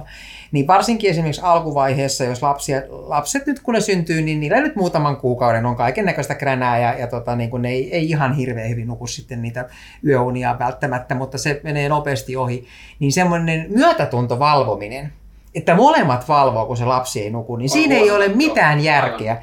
Voidaan jakaa vuoroja ja yleensä sitten kuitenkin se, joka ei mene töihin, niin voi nukkua päivällä, varsinkin jos lapsen panee päiväkotiin. Ja tämä oli tietysti semmoinen asia, mistä nykyään keskustellaan, että onko sallittua, että jos sulla on kolme kuukautinen lapsi kotona ja sitten on Anssi, joka on, on kaksi vuotta ja, ja seitsemän kuukautta, niin saako Anssin panna osa-aikaiseen päiväkotiin? Niin. Vai on, olenko minä huono äiti, jos minä laitan Anssin niin päiväkotiin? Minun mielestäni minä en ole huono äiti, Anssi pääsee leikkimään päiväkotiin kavereiden kanssa, isi vie sen päiväkotiin, kun se lähtee töihin, ja äiti pystyy nukkumaan ne yöllä menetetyt tunnit, joita se lapsi on, niin kuin, pienempi lapsi on väh, vähän niin kuin metelöinyt, ja kaikki on paremmin. Sitten kun se Anssi haetaan sitä iltapäivällä sitä päiväkodista kotiin, niin, niin äiti on saanut nukuttua ja kaikki jaksaa paremmin ja Ansille ei ole tullut tästä traumaa, vaikka se olikin päiväkodissa muutaman tunnin, kun äiti nukkui niin kuin sitten niitä aamupäivän tunteja sen pienen lapsen kanssa. Ja, ja nämä on ehkä semmoisia asioita, mitä niin kuin itse, voi olla, että joku arvoma menee toisin, mutta, mutta niin kuin näihin arjen, et, ei, ei tämä ole mitään niin kuin Einstein, en mä niin kuin mikään niin kuin, äh, ihmennainen ole, Joo, vaan, vaan se on näihin arjen niin kuin realistisiin niin kuin päätöksentekotilanteisiin haetaan semmoiset vastaukset, joilla niin kuin selvitään eteenpäin. Kyllä, kyllä. No se vaatii myös sitten semmoisen, no se, se on varmaan itse asiassa aika, aika, moni, aika monella nuorellakin naisella varmaan saattaa olla se, että, että tota, se että jos, jos, tulisi oikein, jos tulisi oikein mies vastaan, niin sitten niin kuin olisi, olisi luottavaisemmin mielin. Suomessa sitten... on oikeita miehiä tosi paljon. Siis mä törmään mm. niihin nuoriin miehiin koko ajan duunissa, jotka ovat erittäin perhekeskeisiä, ne haluavat pitää niistä lapsista huolta ja niin edelleen. Että, että ehkä tässä on nyt ehkä myöskin semmoista rohkeutta, että määrätyn niin kuin rima, niin kuin mä sanoin, että tehtävänä on pömpsätä niin kuin ihmisiä yli niiden Joo. kynnysten. Niin... Deittailu, deittailu äh, meininki on muuttunut aika paljon ja, ja se on, saattaa, saattaa aiheuttaa sitten tietyn tyyppistä huipukkuutta miehille, että, että esimerkiksi jos, jos jotain menee semmoiseen, että, että kuvittelee, että Tinder on se paikka, missä se ö, kumppani pitäisi löytää, koska ei, ei tiedä muita tapoja mm. etsiä sitä. Ja, ja koska on, on harvinaisempaa ehkä nykyään vaan, vaan kysästä joltakin, ö, että hei, onko sinkku, tai jotain vastaavaa, koska, koska se on, sitä ei tapahdu niin paljon, koska ennen sitä tapahtui enemmän, koska se oli ainoa tapa päästä asiassa yksi, mm. yksi askel eteenpäin ehkä. ja, ja, ja tota, niin se voi johtaa myös siihen, mä oon puhunut tota, no, aikaisemmin, tai viime jaksossa hieman ja mielelläni puhun siitä muiden ihmisten kanssa vielä enemmän, jotka, jotka ehkä, joilla on ehkä enemmän kokemuksia tästä, näistä nykyajan ö, niin kuin parin muodostus ö, Pystyisikö tuosta niin meiltä, meiltä old school tyypeiltä niin saamaan jotain oppia, koska toi vois, vois aika huolestuttavaa. Niin, ja sitten kun se on vähän silleen, että... Ja jotenkin esimerkiksi... niin kuin ahistavan niin kuin jotenkin niin kuin pantu, niin kuin, että, että, että kun yleensä puhutaan siitä, että nykyaikana verrattuna siihen 70-lukuun tai 80-luvutaan, niin, niin kuin, äh, ihmiset saa olla omia itseään ja on ne mitä sukupuolta tahansa ja kaikki saa olla niin kuin sellaisia kuin ne on ja niin edelleen. Niin sitten kuitenkin tämä deittailu on mennyt jotenkin mun mielestä niin kuin yksiulotteisempaan suuntaan kuin aikaisemmin. Niin, tai joo, jotenkin tämä vaike- jopa vaikeammaksi. Tai vaikeammaksi. Niin. Myös, myös katso, se muuttaa sitä koko dynamiikkaa sitten esimerkiksi, jos nyt, nyt mä puhun Tinderistä ja, ja se, on, se ei tietenkään kata koko, koko niin kuin deittailu-meininkiä ollenkaan, tietenkään, mutta tota, siellähän esimerkiksi on paljon enemmän aktiivisia käyttäjiä miehiä, ja sitten tuota, ja miehet, miehet, naisilla on yleensä aika paljon paremmat kuvat siellä kuin miehillä keskimäärin, ja, ja tota, en tiedä aina miksi, että ehkä, ehkä naisilla ne saa jotain niitä kavereita ottamaan toisessa kanssa kuvia, mutta ei miehet niin kuin ole silleen, että hei, tota, haluatko tulla ottaa musta jotain kuvia Tinderiin, se on vähän harvinaisempi, harvinaisempi juttu se kysyä. Ei mutta, se ei ole varmaan tämä deittailukulttuuri, niin, vaan se on ylipäätään niin. tämä nyt Okei, okay, mä, mä menin vähän liian kaukaa, mä menin vähän liian kaukaa, mutta siis pointti oli se, että, että tota, et kun miehet käyttävät sitä Tinderiä silleen, että ne swipeilee oikealle lähes kaikki naiset suunnilleen, mm. ja, ja naiset sitten niin kuin nimenomaan valikoi ö, sitten tarkemmin, ja näinhän se to, toimii niin kuin evolutiivisesti muutenkin, mutta sitten se johtaa siihen, että, että on aika, aika, miehistä aika pieni porukka saa sitten ö, niin kuin, tai se, se on tosi, tosi se jakauma, jakauma on tosi tota, epätasapainoinen. Että mä olen, no, mä olen, niin kuin siellä, mä olen niin kuin just, just siellä, niin, no joo, mä olen, mä olen niin kuin just, just siinä vähän paremmalla puolella, mutta en ole ihan siellä niin kuin ihan huipussa, mitkä saa niin kuin ihan järkyttävästi. Mutta sitten niin kuin, nimenomaan se menee vähän siihen, että, että, että jos nainen vähänkään swipeailee, niin silloin niin kuin kymmeniä mätsejä, joiden kanssa se voisi puhua millä, minä hetkenä hyvänsä, ja sitten tulee semmoinen fiilis varsinkin miehenä, ja, ja mulla menee vielä hyvin siellä siis verrattuna moneen muuhun, että, että tota, mä joudun niin kuin nimenomaan ajaa sitä keskustelua eteenpäin ja jotenkin niin kuin kiinnittämään toisen huomion, koska, koska hänellä on, se on niin kuin jotenkin tulee selkeästi, selkeästi läpi, että hän, hän tota, koko ajan on tietoinen siitä, että se voisi puhua, puhua jollekin niin kuin kolmelle muulle miehelle tässä, tässä samaan aikaan. Että se, se, vie, se vie sen kenellekään yksittäiselle ihmiselle ei, ei välttämättä anneta semmoista kokonaista mahdollisuutta. Ja aina niin kuin on, on vähän ruohovihreämpää toisella puolella. Ja sitten nämä miehet, miehet, miehet jotka on niin kuin hyper menestyviä semmoisessa piirissä, niin sitten saattavat myös olla sillä tavalla, että, että voivat, voivat hoitaa, tehdä jotain niin kuin yhden illan suhteita vaikka kuinka paljon, ja sitten, sitten tota, naisille saattaa jäädä semmoinen fiilis, että, että tota, Miehet että, ei sitoudu. Niin, aivan. Ehkä ne sitoutuvat miehet ei Tinderissä, mutta mä en ole niin, tämän, aivan, mä en ole tämän alalla asiantuntija. Mutta tämä oli jännä, mutta tämä oli mutta silleen, mä joo. ehkä haluaisin sanoa, että hmm. ehkä nykyäänkin niitä sitoutuneita miehiä voi löytyä jostain muualta kuin Tinderistä. Että jos mä nyt itse mietin itseäni, niin mä olin melkein 180 senttinen, 75 kiloa oleva nainen, joka kasvoi tämän kokoiseksi jo ala-asteen kuudennella luokalla. Äiti ja isä oli opettajia pienellä paikkakunnalla – kukaan poika, mä en tiedä johtuuko se siitä, että ne ei uskaltanut katsoa mun päälle vai, vai että olinko mä vaan pelottava vai olinko mä vastenmielinen, mutta kurikassa mulla ei ollut minkään näköistä flaksia missään kohtaa. Joo. Ja siinä kohtaa mä olisin voinut ajatella, että ei helvetti, että mulla oli vähän semmoinen niin kuin, niin kuin tota teikäläisten Tinderi, että nyt ei kyllä niin kuin kukaan swipea oikealle yhtään. Joo. Ja se oli vähän se semmoinen samanlainen, mennään mietään nuorisoseuralle tai, tai tota, ö, tota kauhean kasinolle tanssimaan, ja mä olin niin kuin liian isoja ja kova ääninen ja pelottava ja kaikki ne, jotka tunti niin kuin taustaltaan, niin ei uskaltanut tehdä mitään tai eivät halunneet tehdä mitään, en tiedä. Mutta siis sillä perusteella mä olisin voinut luovuttaa jo ihan täysin. Niin, okei. Okay. No sitten mä lähdin Otaniemeen opiskelemaan, eikä ollut minkäännäköistä ongelmaa. Joo. Joo. Tyttöjä oli ihan helkkari vähän, mm. ja sitten kuitenkin mä olin niin kuin urheilut paljon ja niin edelleen ja niin edelleen, että, että sitten olisi ollut vaikka kuinka paljon. Ja siis Tämä tapahtui vain snaps niin kuin yhdessä kesässä muuttamalla Kurikasta Otaniemeen. Joo. Ehkä sun pitää muuttaa sitä Tinderistä. Ei, ei mulla, ei mulla, mä, mä, en, mä en puhu omasta, omasta niin kuin, mä, en, mä en valita, tämä oli, joo, kun me puhuttiin, puhuttiin siitä niin kuin, ä, ä, parin muodostuksesta ja, ja kuinka, mm. ä, kuinka tota, äm, miehiä löytyy vielä sun, tai sun duunipaikalta ja saattaa olla jollakin tavalla valikoitunut otos ehkä, mutta tota, ä, joo, kyllä siis varmasti löytyy, ja, ja, mutta, mutta tämä on asia, mikä selkeästi on vaikeutunut, ainakin ihmisten mielestä, jos katsotaan ihan, ihan tota, siis sitä avio, avioitumisen ö, yleisyyttä ja mm. sitä lastentekomäärää. Mä niin luulen, kyllä se, siitä... on, se on tämä tie, niin kuin verkossa oleminen ö, on yhtenä, mm. mutta ei tämä korona nyt ole helpottanut. Joo. Tässä on ollut kolme vuotta kuitenkin tässä nyt ihan niin kuin, että se, se niin kuin vähäinenkin tai semmoinen niin kuin järkevä nykynuortenkin niin kuin, äh, ihmisten tapaaminen ja on se sitten äh, lentopalloa tai mitä tahansa nuorisotapahtumaa tai muuten, niin ne on kaikki ollut niin kuin monta vuotta Joo, seis, että, että älkää nyt luovuttako vielä, nyt opitte takaisin vaan tämän fyysisten ihmisten löytämisen ja, ja tota, semmoisen niin kuin kosketelkaa toiselle, niin kuin se oli tämä Frank,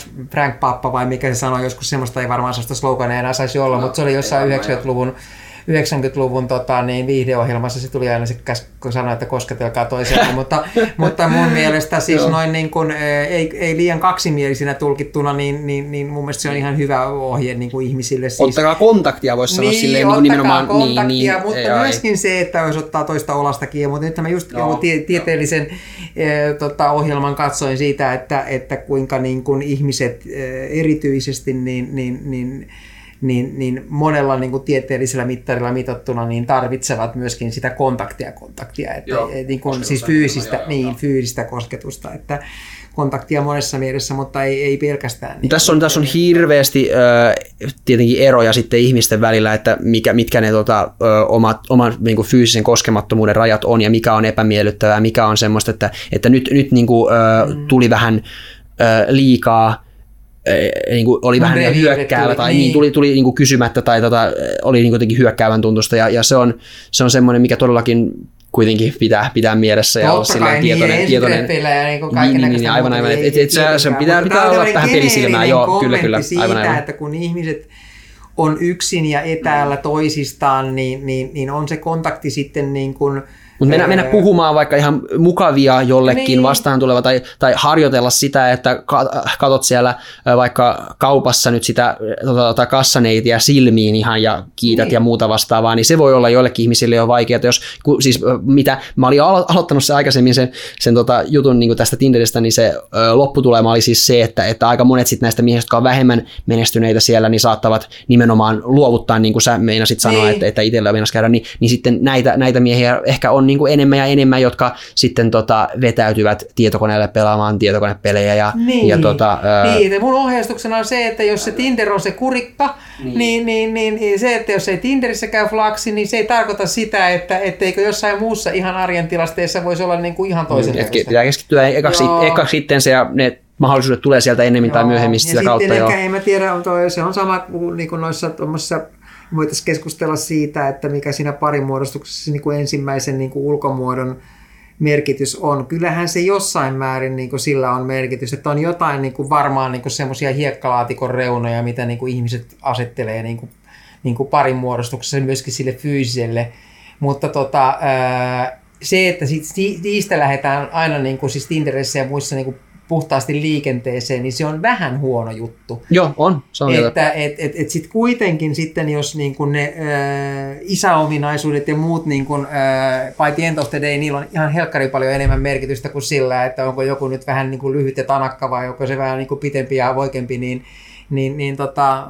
Ja se ei ole pelkästään niitä ihmisten vika, jotka niitä kattelee, vaan se on myös sen koko platformin vika, että niin. se, se, se insentivoi nimenomaan tie, väärin asioihin huomion kiinnittämistä myös, myös siis siinä mm. sulla, myös, myös sinulla ihmisenä, että jos sä, jos sä haluat olla Tinderissä menestyksekäs, niin sitten sä kiinnität huomiota siihen, että kuinka hyvät ne kuvat on ja kuinka hyvä sä olet chattailemään ja, ja niin koko, koko, se, koko se peli, joka, joka, joka vie niin kuin onnistuneeseen ensitreffiin, mutta sitten jos se, jos se onnistuu sänkyyn saakka, niin sitten välttämättä ei ole ollut, ollut tota edes ajatustakaan uhrattu sille, että mitä sen ensimmäisen illan jälkeen pitäisi tehdä. Joo. Joo, ei. Mm.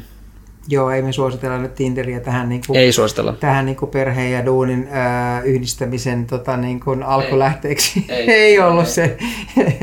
Aivan. mutta mä, mutta tuossa asiassa mä oon nyt kyllä aika heikko. Mä pystyn mentoroimaan niin kuin sitten, kun on jo saatu sitä, sitä tilannetta, että mietitään, että tehdäänkö sitä perheen lisäystä. Joo, Ehkä mä en oikeasti kyllä, ole kamala hyvä no, okay, no, mentoroimaan lasten voidaan, hankinnassa, voidaan, tai siis miehen hankinnassa. Muuta kuin sen verran, että Joo. kannustan ihmisiä siihen, että, että kurikka ei ole otaniemi. Niemi. Joo, no niin selvä. Okei, voidaan, Naiselle. se voidaan olla niin. taputeltu nyt tämä, tämä aihe sillä tavalla. Kyllä, kyllä, kyllä. Hmm. Löydetäänkö vielä teemoja? Musta tuntuu, että siis, äh, mä voin kuunnella taas paljon kelloa, mun pitää... No niin nyt, nyt me oltaisiin jo siinä tota, kaksi tuntia plus miinus 15, että nyt se on miinus 15. Että mun, mun puolesta niin kuin, Kyllä jotain niin hyviä loppu, loppu tota, ajatelmia voisi kyllä yrittää nyt kehitellä. Juurikin, juurikin että ei tarvitse, ei tarvitse välttämättä holkata ihan täysin uuteen juttuun mm. nyt enää, mutta tota, niin. Jotain kokoavaa. Mitä fiiliksiä jäi? Onko sä yllättynyt siitä, että miten tämä meni?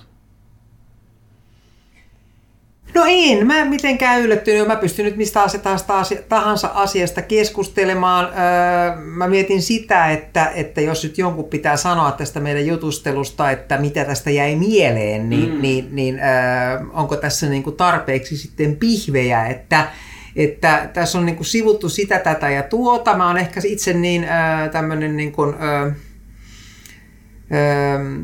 arjessa semmoinen niin kuin kiireinen johtaja, että mä mietin, että jos jonkun... Sä haluat saada ranskalaiset viivat. Niin, tai jotenkin joku pitäisi kiteyttää, että, että opinks mä nyt tästä jotain, niin, niin mä en ole ihan varma. Että mä omasta mielestäni kerroin semmoisia oman elämäni kannalta niin kuin oleellisia juttuja, mutta että onko niistä sitten kuulijalle hyötyä, niin toivottavasti on. Mä väitän, että on. Mä väitän, niin. että, että nimenomaan se, että me yritetään toimia meidän parhaimman ajatuksen muodostuksen siellä, siellä huippureunalla, niin se on aina semmoista, että, että no niin kuin, niin kuin tuota, säkin olet kuunnellut sitä Esa, Esa, Saari, Esa, Esa Saarista, niin, niin se, sekin kanssa haluaa tehdä niitä syöttöjä maalialueelle. Tämä oli mun mm. mielestä ihan hauska juttu, että, että mun mielestä se, että me ollaan aiheutettu ajattelua ja, ja prosessointia tämän kuulijan mielessä, että miten, miten nämä aiheet liittyvät hänen elämäänsä ja, ja herätellyt, herätellyt ylipäänsä kiinnittämään siihen ehkä huomiota,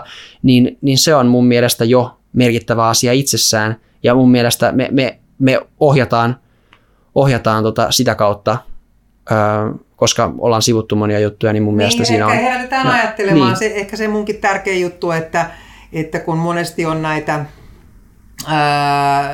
naiset tukekaa toisianne uralla ja niin edelleen. Ja mulla ehdottomasti on sekin viesti, mutta mä haluaisin tukea niin kuin kaikkia nuoria niin kuin uralla niin kuin, sen onnellisen elämän aikaansaamiseksi perheen ja, ja niin kuin, niin kuin duuniasioiden yhdistämisessä. Että ehkä se olisi kantavin voima, että ollakaan niin kuin rohkeita, että että, että ainakin itselläni, niin kun sä kysyit, että, että jossain kohtaa sä ehkä vähän epäilit sitä, että kun mä sanoin, että mä oon 70-luvulla saanut määrätyn tyyppiset askelmerkit ja sitten niitä on toteutettu ja sitten sä olit sitä mieltä, että ainakin niin kuin minimitarpeet on täytetty, niin mun mielestä niin kuin ei ole pelkästään minimitarpeita täydetty, että minun mielestäni onnelliseen elämään, niin kuin minun onnelliseen elämään kuuluu se, että, että, että, että on sitä perhettä ja mä, en, mä oon vasta 50, mutta mä luulen, että, että 80 mun onnelliseen, onnelliseen elämään niin kuin vielä enemmän kuuluu sitä, että Kyllä. sitä, sitä niin kuin perhettä on siinä ympärillä, että, että niin kuin, äh, mulla on kuitenkin, äh, ja tämä on yksi elämänoppi, minkä mä ehkä haluan vielä kaikille sanoa, että mulla joku joskus fiksu sanoi, että tutu, että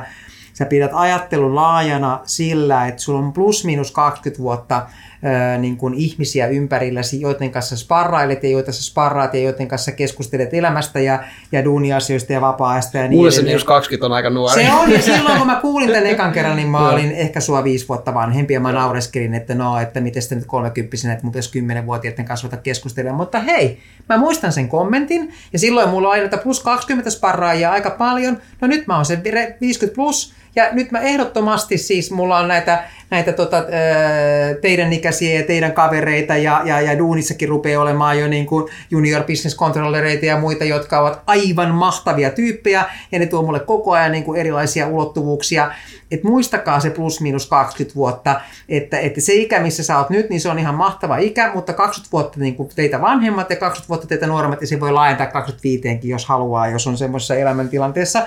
Mutta että, että niin kuin pitää sen perspektiivin niin kuin laajana sillä, että on erilaisia niin kuin sparraajia, ja koska se vähän muuttuu se, se tietysti, ja sen kuuluukin muuttua sen elämän tärkeyden ja niiden painopisteiden, mutta se, että sä oot kuullut jotain asioita jo vähän aikaisemmin, ja sitten taas se, että jos meinaa ruveta jämähtämään, niin kuulee, kuulee taas sitten nuorten asioita. Ei kaikkien kanssa tarvitse olla samaa mieltä, mutta, mutta kun sä kuulet, kuulet niitä näkökulmia, niin ehkä sä et niin jumiudu niihin omiin niin kuin asetelmiin. Ja ehkä sä pystyt niin kuin pikkusen enemmän niin kuin, sitten tota, antamaan itsellesikin sellaisia vapauksia, että, että se mm, elämän onnellisuuden toteuttaminen ei ole niin, kuin niin tiukassa niin kuin välissä, vaan siinä voi olla vähän niin kuin enemmän släkkiä ja, ja se niin kuin helpottaa, helpottaa sitä tekemistä. Ja, ja, ja, ja mä oon nyt niin vahvasti kokenut tämän, tämän niin kuin, ää, tota niin kuin perheen ja duunin yhdistämiseen, että musta on vähän tullut matkasaarnaa ja siinä. Ei se nyt mua haittaa ja mä toivoisin, että sillä mun matkasaarnaamisella niin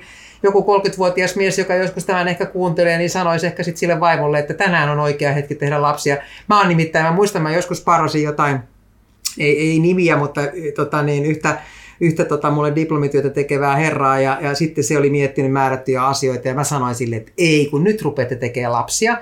Ja tota, ää, se lopetti sen diplomityönsä meillä ja se ei sitten enää tullut, mutta sitten vuoden päästä jotain, niin se laittoi mulle ää, linkkariviestiä, että no, että meidän ensimmäinen lapsi syntyi, että me kuunneltiin sun viestiä, että nyt on, nyt on niin vauva syntynyt. Mä tulin, niin, tosi, mä tulin niin tosi onnelliseksi ja hän kyllä raportoi sitten seuraavankin vauvan syntymistä, joka tapahtui parin vuoden päästä. Ja mä ajattelin, että ainakin mä annoin sen ensimmäisen puskun, mä olin tosi tota, niin kuin normatiivinen tässä, tässä vinkissä ja se tuotti tulosta. Aika hauska. Okei, okay, no niin. Selvä juttu, selvä juttu. Ansaitsit kyllä nyt, tuo oli erittäin hyvä veto ja ansaitsit kyllä tästä podcastista nyt ihan kirkkaasti tämän ideaatikkotittelin. Okei, okay, kiitoksia. Jos tämä nyt jotain edisti ja rohkaisi, niin toivottavasti rohkaisi. Että... Joo. Joo. kiitos kaikille. Äh, kuunnelkaa lisää ihmeessä. Tää jatkuu. Joo. Kiitos paljon Anssi. Moikka! Moikka!